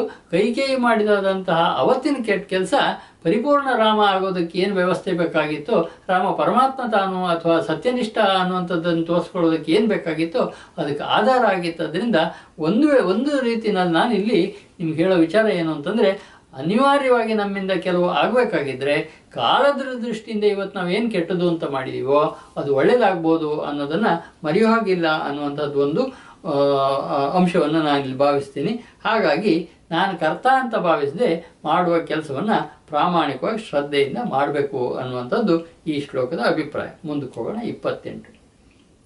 ತತ್ವವಿತ್ತು ಮಹಾಬಾಹೋ ಗುಣಕರ್ಮ ವಿಭಾಗಯೋ ಗುಣಾಗುಣೇಶು ವರ್ತಂತ ಇತಿ ಮತ್ವಾನ ಸಜ್ಜತೆ. ಅರ್ಜುನ, ಗುಣ ವಿಭಾಗ ಮತ್ತು ಕರ್ಮ ವಿಭಾಗ, ಗುಣ ಅಂದರೆ ಸತ್ವ, ರಜಸ್ತಮ ಅಂತ ಗುಣ ವಿಭಾಗ. ಮತ್ತು ತತ್ವವನ್ನು ಬಲ್ಲ ಜ್ಞಾನಿಯು ಸಂಪೂರ್ಣ ಗುಣಗಳೇ ಗುಣಗಳಲ್ಲಿ ವರ್ತದೆ ಅದ್ರ ಪಾಡಿಗೆ ಶರೀರ, ಅದ್ರ ಪಾಡಿಗೆ ಅದು ಕೆಲಸ ಮಾಡ್ತಾ ಇದೆ. ಇಲ್ಲಿ ನಾನು ಅನ್ನುವಂಥದ್ದು ಬರೀ ನೋಡ್ತಾ ಇರುವಂತಹ ಪ್ರೇಕ್ಷಕನೇ ಹೊರತು ಮಾಡ್ತಾ ಇರುವಂತಹ ಕೆಲಸಗಾರ ಅಲ್ಲ. ಅಂತ ತಿಳ್ಕೊಂಡು ಆಸಕ್ತನಾಗೋದಿಲ್ಲ ಅಂತಂದ್ರೆ ಮಾಡೋ ಕೆಲಸವನ್ನು ಮಾಡ್ತಾನೆ, ಫಲಸ, ಫಲದಲ್ಲಿಯೂ ಆಸಕ್ತಿ ಆಗೋದಿಲ್ಲ. ಮಾಡೋ ಕೆಲಸವನ್ನು ಸಂಪೂರ್ಣ ತೃಪ್ತಿಯಿಂದ ಶ್ರದ್ಧೆಯಿಂದ ಮಾಡಿದರೂ ಸಹ ಅದನ್ನು ಪರಮಾತ್ಮನಿಗೆ ಸಮರ್ಪಣೆ ಮಾಡಿ ಅದರೊಳಗೆ ನಾನು ಅನ್ನುವಂಥ ಅಹಂಕಾರವನ್ನು ಪೂರ್ಣ ಕಳ್ಕೊಳ್ತಾನೆ. ಯಾರು ಅದನ್ನು ಪೂರ್ಣ ಅಹಂಕಾರವನ್ನು ಕಳ್ಕೊಳ್ತಾನೆ, ಅವನು ಎತ್ತರದ ಮನುಷ್ಯ ಅನ್ನುವಂಥ ವಿಚಾರ ನಾವಿಲ್ಲಿ ಗಮನಿಸಬೇಕಾಗತ್ತೆ. ಹಾಗಾಗಿ ಇಪ್ಪತ್ತೆಂಟು ಶ್ಲೋಕ ಕೂಡ ಬಹಳ ಸುಂದರವಾದ್ದು. ಗುಣ ಗುಣೇಶು ವರ್ತಂತ ಇತಿ ಮತ್ವ ನ- ಸಜ್ಜತೆ ಅಂದರೆ ಅದರ ಪಾಡಿಗೆ ಅದು ಕೆಲಸ ಆಗ್ತಾ ಇದೆ. ನನ್ನಿಂದ ಆಗಬೇಕಾಗಿದ್ದು ಈ ಕೆಲಸ ಇತ್ತು. ಭಗವಂತನ ಇಚ್ಛೆಯಿಂದ ಆಗ್ತಾ ಇದೆ. ಅದರಲ್ಲಿ ಇದನ್ನು ನಾನು ಅಹಂಕಾರ ಪಡಬೇಕಾದಂಥದ್ದು ಎತ್ಕಿಂಚಿತ್ತೂ ಕೂಡ ಇಲ್ಲ ಅನ್ನುವಂತಹ ತೀರ್ಮಾನವನ್ನು ಮಾಡಬೇಕಾಗತ್ತೆ. ಮುಂದಕ್ಕೆ ಹೋಗೋಣ. ಇಪ್ಪತ್ತೊಂಬತ್ತು ಗುಣ ಗುಣಸಮ್ಮೂಢ ಸಜ್ಜಂತೆ ಗುಣಕರ್ಮಸು ತಾನ್ನ ಕೃಷ್ಣ ವಿಧೋ ಮಂದಾನ್. ಕೃಷ್ಣವಿನ್ನ ವಿಚಾಲಯೇತ್ ಮುಂದುವರೆದ ಕೃಷ್ಣ ಏನು ಹೇಳಿದ ಅಂದರೆ, ಪ್ರಕೃತಿಯ ಗುಣಗಳಿಂದ ಅತ್ಯಂತ ಮೋಹಿತರಾದ ಮನುಷ್ಯರು ಗುಣಗಳಲ್ಲಿ ಮತ್ತು ಕರ್ಮಗಳಲ್ಲಿ ಆಸಕ್ತರಾಗುತ್ತಾರೆ. ಅಂದರೆ ನಮ್ಮಲ್ಲಿ, ನಮ್ಮ ಶರೀರದಲ್ಲಿ ಸತ್ವ, ರಜ, ತಮೋ ಅಂತ ಮೂರು ಗುಣಗಳಿದ್ದಾವೆ ಹಾಗಾಗಿ ಆ ಗುಣಗಳು ಯಾವ ಪ್ರಮಾಣದಲ್ಲಿದ್ದಾವೆ ಅನ್ನುವಾಗ ಏನು ಕೆಲಸ ಮಾಡಬೇಕು ಅಂತ ನಮಗೊಳಗಡೆ ಪ್ರೇರಣೆ ಕೊಡ್ತಾವೆ ಆ ಗುಣಗಳೇ. ಸಂಪೂರ್ಣವಾಗಿ ತಿಳಿಯದಿರುವ ಮಂದಬುದ್ಧಿಗಳು ಅಜ್ಞಾನಿಗಳನ್ನು, ಪೂರ್ಣವಾಗಿ ತಿಳಿದ ಜ್ಞಾನಿಯು ಮೋಸಗೊಳಿಸಬಾರ್ದು. ಅಂಥವರು ಅಜ್ಞಾನಿಗಳು ಕೆಲಸ ಮಾಡ್ತಾ ಇರ್ತಾರೆ. ಅವರನ್ನು ಮೋಸಗೊಳಿಸಬೇಡಿ, ಅವ್ರನ್ನ ಕನ್ಫ್ಯೂಸ್ ಮಾಡಬೇಡಿ, ಅವರು ಕೆಲಸ ಮಾಡೋದಕ್ಕೆ ಅವಕಾಶ ಕೊಡಿ ಅನ್ನುವಂಥ ಮಾತನ್ನು ಇಲ್ಲಿ ಹೇಳ್ತಾ ಇದ್ದಾನೆ ಕೃಷ್ಣ. ಹೋಗ ಮೂವತ್ತು. ಮೈ ಸರ್ವಾಣಿ ಕರ್ಮಾಣಿ ನಿರಾಶಿರ್ ನಿರ್ಮ ಭೂತ್ವ ವಿದ್ಯಸ್ವ ವಿಗತ ಜ್ವರ ಬಹಳ ಸುಂದರವಾದ ಮಾತಿನಲ್ಲಿ ಕೃಷ್ಣ ಏನು ಮಾಡಬೇಕು ಅಂತ ಹೇಳಿದ, ಅಂತರ್ಯಾಮಿ ಪರಮಾತ್ಮನಾದ ನನ್ನಲ್ಲಿ ತೊಡಗಿರುವ ಚಿತ್ತದ ಮೂಲಕ ಪರಮಾತ್ಮನನ್ನು ನೆನೆದು ಅವನ ಚಿತ್ತದ ಮೂಲಕ ಸಂಪೂರ್ಣ ಕರ್ಮಗಳನ್ನು ಕರ್ಮಗಳನ್ನು ನನ್ನಲ್ಲಿ ಸಮರ್ಪಿಸು.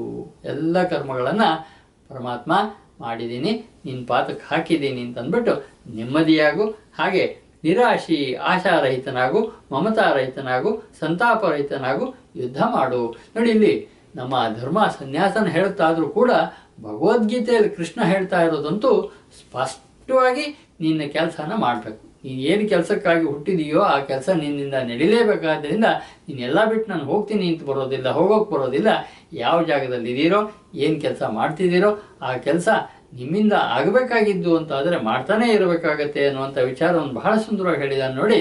ಇಲ್ಲಿ ಒಂದೇ ಒಂದು ಸಾರಿಯೂ ಸಹ ಕೃಷ್ಣ ಹಾಗೆ ಒಂದು ವೇಳೆ ಸನ್ಯಾಸವೇ ಮುಖ್ಯ ಅಂತ ಆಗ್ಬಿಟ್ಟಿದ್ರೆ, ಬಾ ಅರ್ಜುನ ಹೋಗೋಣ ಅಂತ ಕೃಷ್ಣ ಮತ್ತು ಅರ್ಜುನ ಇಬ್ಬರು ಓಡೋಗ್ಬೇಕ, ಓಡೋಗ್ಬೋದಾಗಿತ್ತು. ಹಾಗೆ ಓಡೋಗೋದಲ್ಲ ಅನ್ನೋದನ್ನೇ ಕೃಷ್ಣ ಹೇಳ್ತಾ ಇರೋದು. ಈಸ್ಬೇಕು ಇದು ಜಯಿಸಬೇಕು ಅನ್ನುವಂಥ ಮಾತಿರೋ ಹಾಗೆ ನಮ್ಮ ಜಾಗದಲ್ಲಿ ನಾವು ಇರಬೇಕಾಗತ್ತೆ ನಮ್ಮ ಕರ್ತವ್ಯಗಳನ್ನು ನಾವು ಮಾಡ್ತಾ ಇರಬೇಕಾಗತ್ತೆ ಅನ್ನುವಂಥದ್ದು ಬಹಳ ಮುಖ್ಯವಾದಂಥ ಅಂಶ.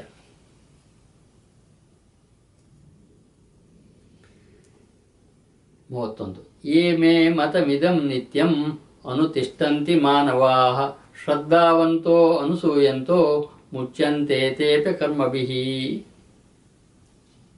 ಯಾರು, ಯಾವ ಮನುಷ್ಯರು ದೋಷದೃಷ್ಟಿಯಿಂದ ರಹಿತವಾಗಿ, ದೋಷದೃಷ್ಟಿ ಇಲ್ಲದೆ ಶ್ರದ್ಧಾಯುಕ್ತರಾಗಿ ನನ್ನ ಈ ಸಿದ್ಧಾಂತವನ್ನು ಸದಾ ಅನುಸರಣೆ ಮಾಡುತ್ತಾರೋ ಅವರು ಕೂಡ ಸಂಪೂರ್ಣವಾಗಿ ಕರ್ಮಗಳಿಂದ ಬಿಡುಗಡೆ ಹೊಂದುತ್ತಾರೆ. ಅಂದರೆ ಇಲ್ಲೊಂದು ಪ್ರಿನ್ಸಿಪಲ್ ಕೊಟ್ಟಿದ್ದೀನಿ. ಈ ಪ್ರಿನ್ಸಿಪಲನ್ನು ಯಾರು ಫಾಲೋ ಮಾಡ್ತಾರೋ ಅವ್ರಿಗೆ ನೆಮ್ಮದಿ ಆಗುತ್ತೆ. ಯಾರು ಫಾಲೋ ಮಾಡೋದಿಲ್ವೋ, ಯಾರು ಅನುಸರಿಸ್ತಾರೋ ಅವ್ರಿಗೆ ನೆಮ್ಮದಿ ಇದೆ. ಯಾರು ಅನುಸರಿಸೋದಿಲ್ವೋ ಅವ್ರಿಗೆ ನೆಮ್ಮದಿ ಇಲ್ಲ ಅನ್ನುವಂಥ ಮಾತನ್ನು ತುಂಬ ಸುಂದರವಾಗಿ ಕೃಷ್ಣ ಈ ಶ್ಲೋಕದಲ್ಲಿ ಹೇಳ್ದ. ಮೂವತ್ತೆರಡು ಕೋಣ ಏ ತ್ವೇ ತ್ವದಭ್ಯಸೂಯಂತೋ, ನಾನು ತಿಷ್ಟಂತಿ ಮೇ ಮತಂ. ಸರ್ವಜ್ಞಾನ ಮೂಢಾಸ್ತಾನ್ ವಿದ್ಯೆ ನಷ್ಟಾನಿ ಸಹ ಅನ್ಸರ್ಸೋರಿಗೆ ಸುಖವಾಗುತ್ತೆ. ಅನುಸರಿಸದಿದ್ದವ್ರಿಗೆ ಏನಾಗುತ್ತೆ ಅಂದರೆ ಒಳ್ಳೆಯ ಒಂದು ಪ್ರಿನ್ಸಿಪಲ್ ಹೀಗೆ ಹೋದ್ರೆ ಸುಖವಾಗುತ್ತೆ, ಹೀಗೆ ಹೋದ್ರೆ ಕಷ್ಟ ಆಗುತ್ತೆ ಅಂತ ಹೇಳಬೇಕಾದ್ರು ಹೇಳ್ತಾರೆ. ಸುಖವಾಗಬೇಕು ಅಂತಿದ್ರೆ ಸುಖದ ದಾರಿಯಲ್ಲಿ ಹೋಗಬೇಕು, ಇಲ್ಲಾಂದರೆ ಕಷ್ಟಕ್ಕೆ ಹೋಗ್ಕೊಂಡು, ಸಿಕ್ಕಾಕೊಂಡು ಒದ್ದಾಡಬೇಕು.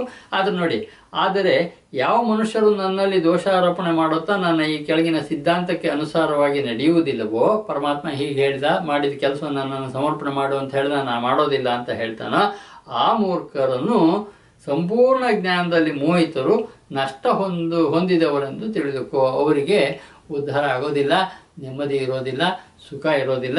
ಎಲ್ಲ ಕಷ್ಟಗಳಿಗೆ ಅವರೇ ತಾ ನಾನೇ ತಂದ್ಕೊಂಡು ಕಷ್ಟ ಅಂತ ಭಾವಿಸ್ಕೊಂಡು ಅಷ್ಟನ್ನು ಅನುಭವಿಸ್ಬೇಕಾಗತ್ತೆ ಅನ್ನುವಂಥ ಮಾತನ್ನು ಕೂಡ ಕೃಷ್ಣ ಇಲ್ಲಿ ಹೇಳ್ತಾನೆ.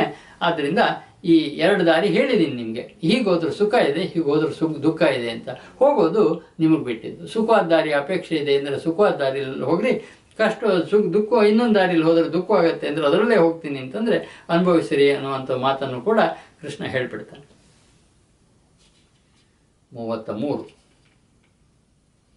ಸದೃಶಂ ಚೇಷ್ಟತೆ ಸ್ವಸ್ಯ ಪ್ರಕೃತಿರ್ಜ್ಞಾನವಾನಪಿ ಪ್ರಕೃತಿಂ ಯಾಂತಿ ಭೂತಾನಿ ನಿಗ್ರಹ ಕಿಂಕರಿಷ್ಯತಿ.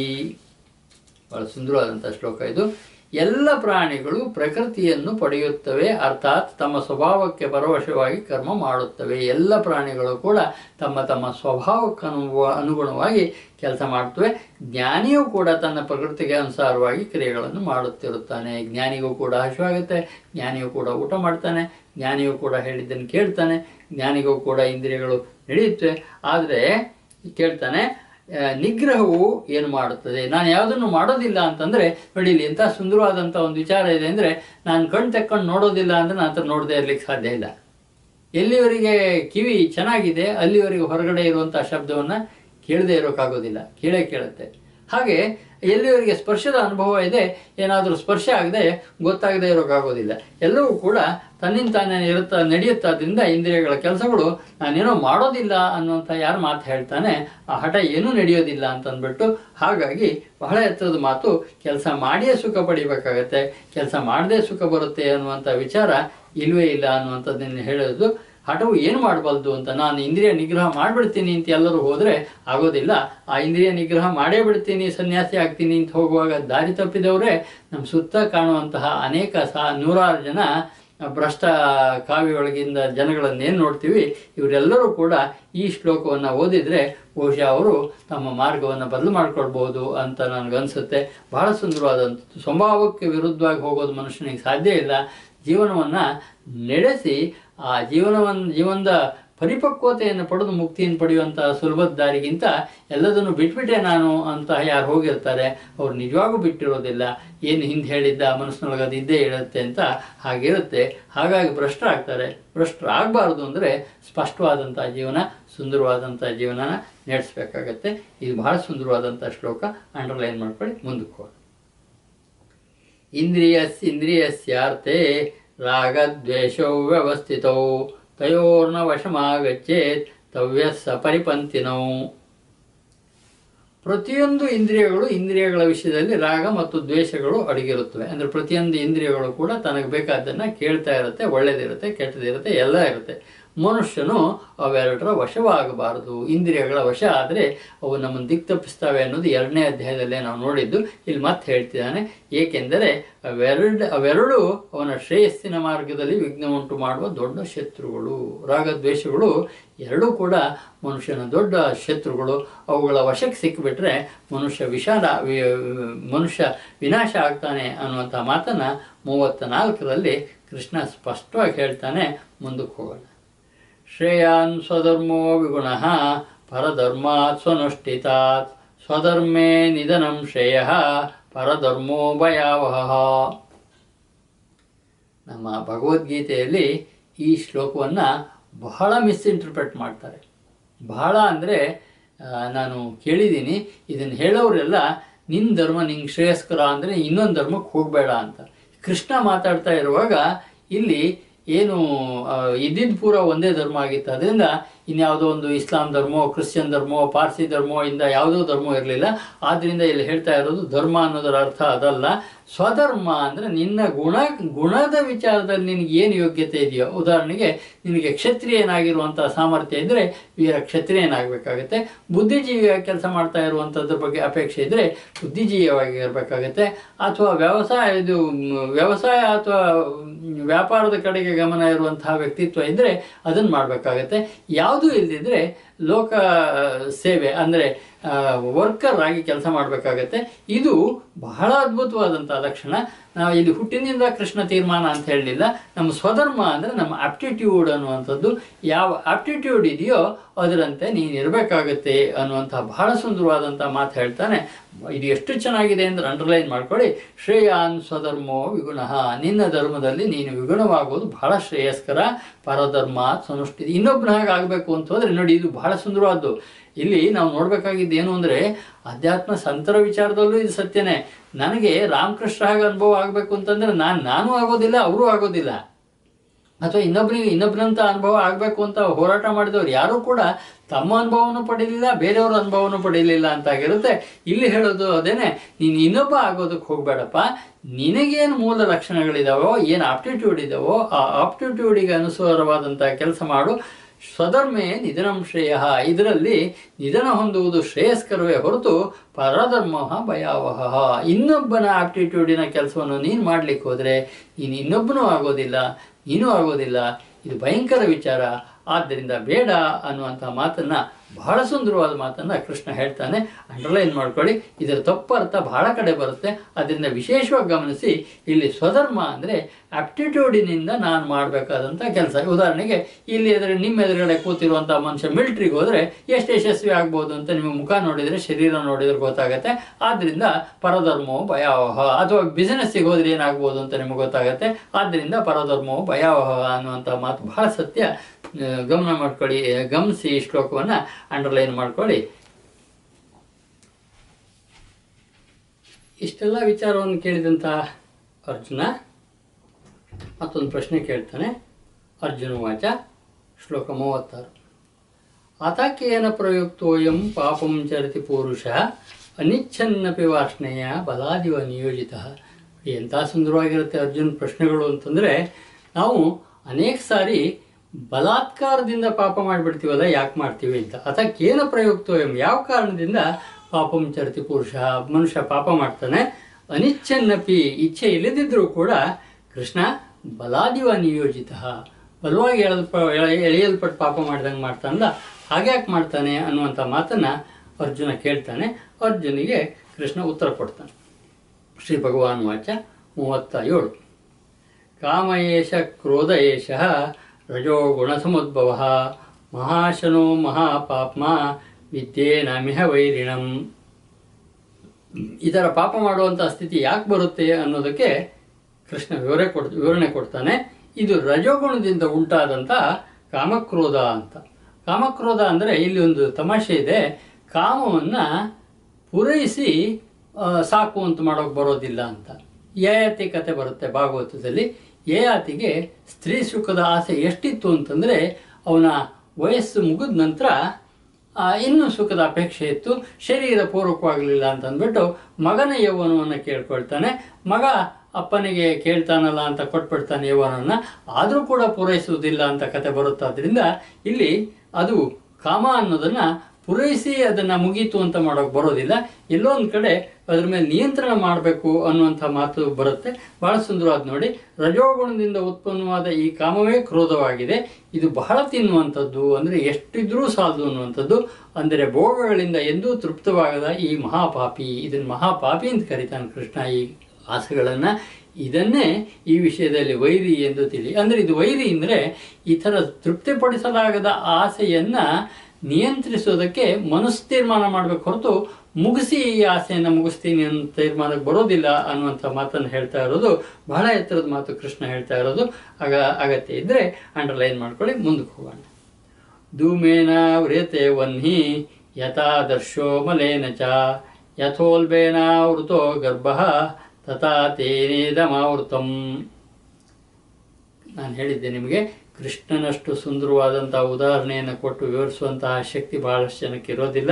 ಹೊಗೆಯಿಂದ ಬೆಂಕಿ, ಕೊಳೆಯಿಂದ ಕನ್ನಡಿ, ಜರಾಯುವಿಂದ ಜರಾಯು ಎಂಬ ಪರೆಯಿಂದ ಗರ್ಭವು ಹೇಗೆ ಮುಚ್ಚಿರುತ್ತದೆಯೋ ಹಾಗೆಯೇ ಕಾಮದ ಮೂಲಕ ಜ್ಞಾನವು ಮುಚ್ಚಿರುತ್ತದೆ ಇಷ್ಟೇ. ಕಾಮದ ಮೂಲಕ ಜ್ಞಾನ ಮುಚ್ಚಿದೆ, ಕಾಮ ಹೋಯ್ತು, ಆಸೆಗಳು ಹೋದು, ಜ್ಞಾನ ಮೂಡುತ್ತೆ ಅನ್ನುವಂಥ ತುಂಬ ಸುಂದರವಾದಂಥ ಮಾತನ್ನು ಹೇಳ್ತಾನೆ. ಯಾವಾಗ ಕಾಮ ಹೋಗಿಲ್ಲ ಅಲ್ಲಿಗಿನ್ನೂ ಜ್ಞಾನ ಬರೋದಿಲ್ಲ ಅನ್ನುವಂಥದ್ದು ಬಹಳ ಸುಂದರವಾದಂಥ ಮಾತನ್ನು ಹೇಳ್ತಾನೆ. ಇಲ್ಲಿ ಸಾಮಾನ್ಯವಾಗಿ ಕರ್ಮಯೋಗವನ್ನು ಹೇಳುವಾಗ ಕೌಶಿಕ ಮುನಿಯ ಕಥೆಯನ್ನು ಹೇಳ್ತೀವಿ ನಾವು, ಅದನ್ನು ಒಂಚೂರು ಕೇಳಿಬಿಡಿ. ಕೌಶಿಕ ಮುನಿ ಆತ್ಮಜ್ಞಾನಕ್ಕಾಗಿ ತಪಸ್ ಮಾಡ್ತಾನೆ. ತಪಸ್ ಮಾಡಿ ಒಂದು ದಿವಸ ಜ್ಞಾನದಲ್ಲಿ ಇವನಿಗೆ ಬೆಳಕು ಬಂದ್ಬಿಡುತ್ತೆ. ಸರಿ, ಭಿಕ್ಷಾ ಸಮಯ ಆಗಿದೆ ಒಬ್ಬಳು ಮನೆ ಮುಂದೆ ಹೋಗಿ ಭವತಿ ಭಿಕ್ಷಾಂದೇಹಿ ಅಂತ ಕೇಳ್ತಾನೆ. ಅವಾಗ ಒಳಗಡೆಯಿಂದ ಮನೆಯ ಗೃಹಿಣಿಯಿಂದ ಮಾತು ಬರುತ್ತೆ, ಸ್ವಲ್ಪ ಹೊತ್ತಿರಿ, ನಾನು ಗಂಡನಿಗೆ ಊಟ ಹಾಕ್ತಾ ಇದ್ದೀನಿ ಅಂತ ಅಂದ್ಬಿಟ್ಟು ಆವಾಗ ಇವನು ಇವನಿಗೆ ಸಿಟ್ಟು ಬರುತ್ತೆ. ಇವ್, ಇಷ್ಟ್ರ ಮಧ್ಯೆ ಇವನು ಜ್ಞಾನ ಸಾಧನೆ ಆಗ್ತಾ ಇದ್ದ ಹಾಗೇನೆ ಒಂದು ಹಕ್ಕಿ ಇವನ ತಲೆ ಮೇಲೆ ಮನವಿಸರ್ಜನೆ ಮಾಡಿಬಿಡುತ್ತೆ. ಅದ್ರ ಕಡೆಗೆ ಹೀಗೆ ಮೇಲೆ ನೋಡಿದ ಕೂಡಲೇ ಹಕ್ಕಿ ಸುಟ್ಟು ಹೋಗ್ಬಿಡುತ್ತೆ. ಅವಾಗ ಅನಿಸ್ತು ಇವನಿಗೆ, ನನಗೆ ಎಂಥ ಶಕ್ತಿ ಇದೆ? ಅಂತ ಅನಿಸಿತ್ತು. ಆಮೇಲೆ ಭಿಕ್ಷಕ್ಕೆ ಬಂದಿದ್ದ. ಸರಿ, ಈ ತಾಯಿ ಸ್ವಲ್ಪ ಇರಿನ ಕೂಡಲೇ ಸ್ವಲ್ಪ ಇವನಿಗೆ ಸಿಟ್ಟು ಬರೋದು ಪ್ರಾರಂಭ ಆಯಿತು. ಆವಾಗ ಅವಳು ಒಳಗಡೆಯಿಂದಲೇ ಹೇಳ್ತಾಳೆ, ನೀನು ನೋಡಿದ ಕೂಡಲೇ ಒಂದು ಹಕ್ಕಿ ಸುಟ್ಟು ಹೋಯ್ತು ಅಂತ ಅಂದ್ಬಿಟ್ಟು ನನಗೆ ಹೆದರ್ಸೋ ಹೆದರ್ಸೋದೇನು ಅಗತ್ಯ ಇಲ್ಲ. ನಮ್ಮ ಮನೆಯವರಿಗೆ, ನಾನು ಗೃಹಿಣಿ ನನ್ನ ಧರ್ಮ ಇದು. ನಮ್ಮ ಮನೆಯವ್ರಿಗೆ ಊಟ ಹಾಕ್ಕೊಂಡು ನಿನ್ಗೆ ನಿಮ್ಗೆ ಊಟ ಕೊಡ್ತೀನಿ, ಇರಿ ಅಂತ ಹೇಳ್ತಾಳೆ. ಇವನಿಗೆ ಆಶ್ಚರ್ಯ ಆಗುತ್ತೆ. ಅಲ್ಲೆಲ್ಲೋ ಕಾಡಿನಲ್ಲಿ ನಾನು ತಪಸ್ ಮಾಡ್ತಾ ಇದ್ದಿದ್ದು ಈ ಗೃಹಿಣಿಗೆ ಹೇಗೆ ಗೊತ್ತಾಯಿತು ಅಂತ ಅಂದ್ಬಿಟ್ಟು. ಆಮೇಲೆ ಇವಳು ಭಿಕ್ಷೆ ಕೊಟ್ಟ ಮೇಲೆ, ತಾಯಿ, ನಿಮ್ಗೆ ಇದು ಹೇಗೆ ಗೊತ್ತಾಯಿತು ಕೇಳ್ತಾನೆ. ಹೇಗೆ ಗೊತ್ತಾಯಿತು ಅನ್ನೋದು ಉತ್ತರ ನನ್ನ ಹತ್ರ ಇಲ್ಲ. ನಾನು ನನ್ನ ಕರ್ಮಗಳನ್ನು ಪ್ರಾಮಾಣಿಕವಾಗಿ ಮಾಡಿ, ಮಾಡ್ಕೊಂಡಿರುವಂತಹ ಗೃಹಿಣಿ, ಪತಿವ್ರತೆ ನಾನು ಅಂತ ಅವಳು ಹೇಳ್ತಾಳೆ. ಅಬ್ಬಾ ನಾನು ಇಷ್ಟು ತಪಸ್ಸಿಗಿಂತನೂ ಇವಳು ಏನು ಮಾಡ್ತಾ ಇತ್ತು ಇಷ್ಟೆಲ್ಲ ಎತ್ತರಕ್ಕಿದ್ದಾಳಲ್ಲ ಅಂತ ನನಗೆ ಜ್ಞಾನೋಪದೇಶ ಮಾಡಬೇಕು ಅಂತ ಕೇಳ್ಕೊಳ್ತಾನೆ. ನೀನು ಜ್ಞಾನೋಪದೇಶ ಮಾಡೋದು ನಾನಲ್ಲ. ಅದೊಬ್ಬ ವ್ಯಾಧ ಇದ್ದಾನೆ, ಅವನ ಹತ್ರ ಹೋಗು ಅಂತ ಕಳಿಸ್ತಾಳೆ. ಇದೇನಪ್ಪ ಅಂತ ಹೇಳಿದರೆ ಮತ್ತೆ ಇವನು ಅಲ್ಲಿ ಹೋಗಿ ನೋಡ್ತಾರೆ ಆ ಕಟುಕನ ಹತ್ರ. ಆ ಕಟುಕನು ಅಷ್ಟೇ, ತಂದೆ ತಾಯಿಗಳನ್ನು ನೋಡ್ಕೊಳ್ತಾ ಇರ್ತಾನೆ ತುಂಬ ಸುಂದರವಾಗಿ. ಹೋದವನು ಅಲ್ಲಿ ಭಿಕ್ಷೆ ಕೇಳ್ತಾನೆ. ಅವನು ಸ್ವಲ್ಪ ಹೊತ್ತಿನ ನಂತರ ಇವಳಿಗೆ ಇವನಿಗೆ ಕೇಳ್ತಾನೆ, ನಿನ್ನನ್ನು, ಆ, ಗೃಹಿಣಿ ಕಳಿಸಿದ್ಲ ಅಂತ. ಇವಾಗೆಲ್ಲ ಆದರೆ ಮೊಬೈಲ್ ಇತ್ತು ಫೋನ್ ಬಂತು ಅಂತ ಲೆಕ್ಕ. ಅವಾಗೇನೂ ಇರಲಿಲ್ಲ.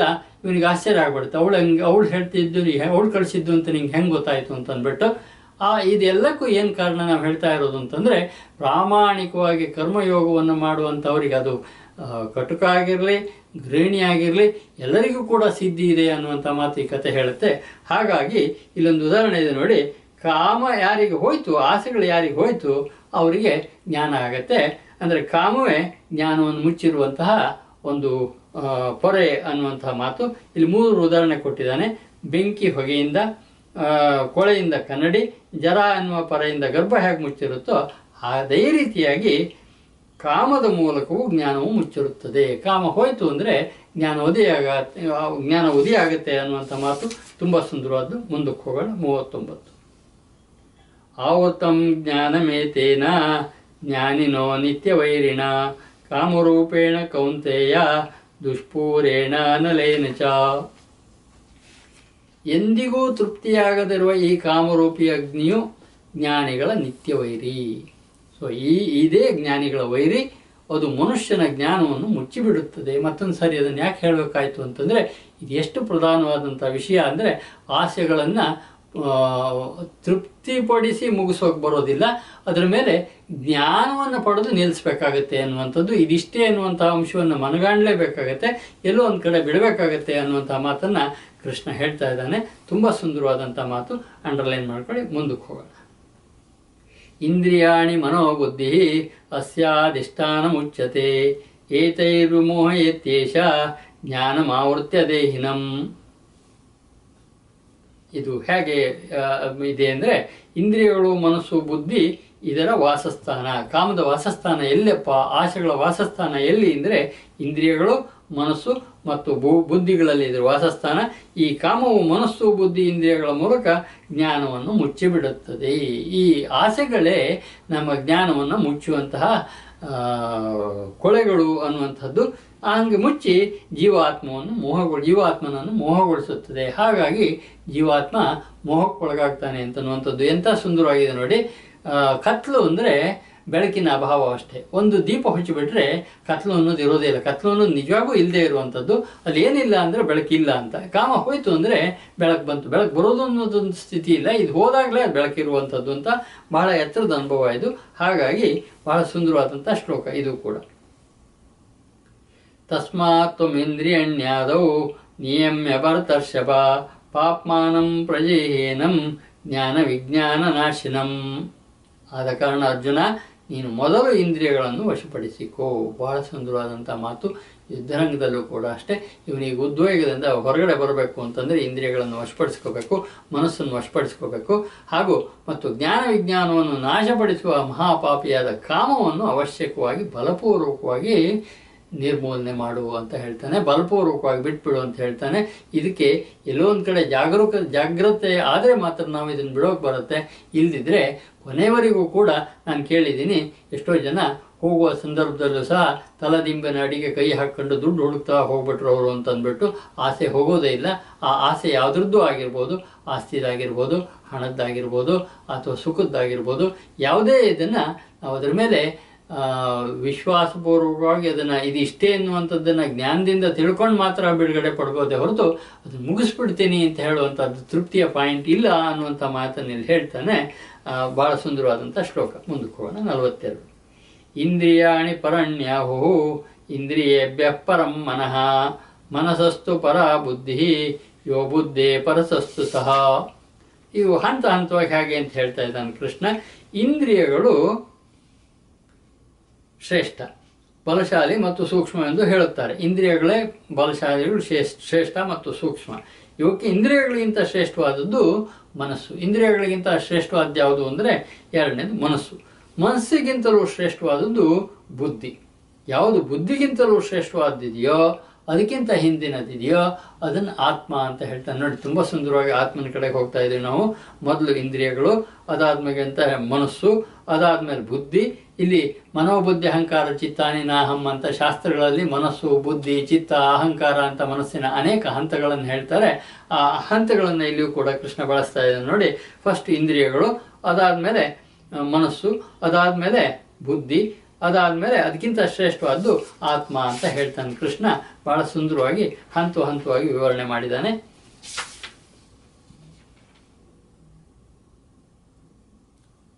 ಈ ಈ ನಾವು ನೋಡಬೇಕಾಗಿದ್ದೇನು ಅಂದರೆ ಪರಸಸ್ತು ಸಹ ಅಂತ ಬುದ್ಧಿಗಿಂತ ಶ್ರೇಯಸ್ಕರವಾದಂಥ ಆತ್ಮ ಏನಿದೆ, ಆ ಆತ್ಮನನ್ನು ನಾವು ನೋಡಬೇಕಾಗಿದ್ದು ಅಂತ, ಅದು ಜ್ಞಾನ, ಆ ಆತ್ಮವನ್ನು ಯಾರಿಗೆ ಸಾಕ್ಷಾತ್ಕಾರ ಆಗುತ್ತೋ ಅವನಿಗೆ ಜ್ಞಾನ ಆಗಿದೆ ಅಂತನ್ನುವಂಥದ್ದು ಕೊನೆಯ ಶ್ಲೋಕಕ್ಕೆ ಹೋಗೋಣ ನಲವತ್ತ್ಮೂರು ಏವಂ ಬುದ್ಧೇ ಪರಂ ಬುದ್ಧ್ವಾ ಸಂಸ್ತಭ್ಯಾತ್ಮಮಾತ್ಮನ ಚೇಹಿ ಶತ್ರು ಮಹಾಬಾಹೋ ಕಾಮರೂಪಂ ದುರಾಸದಂ.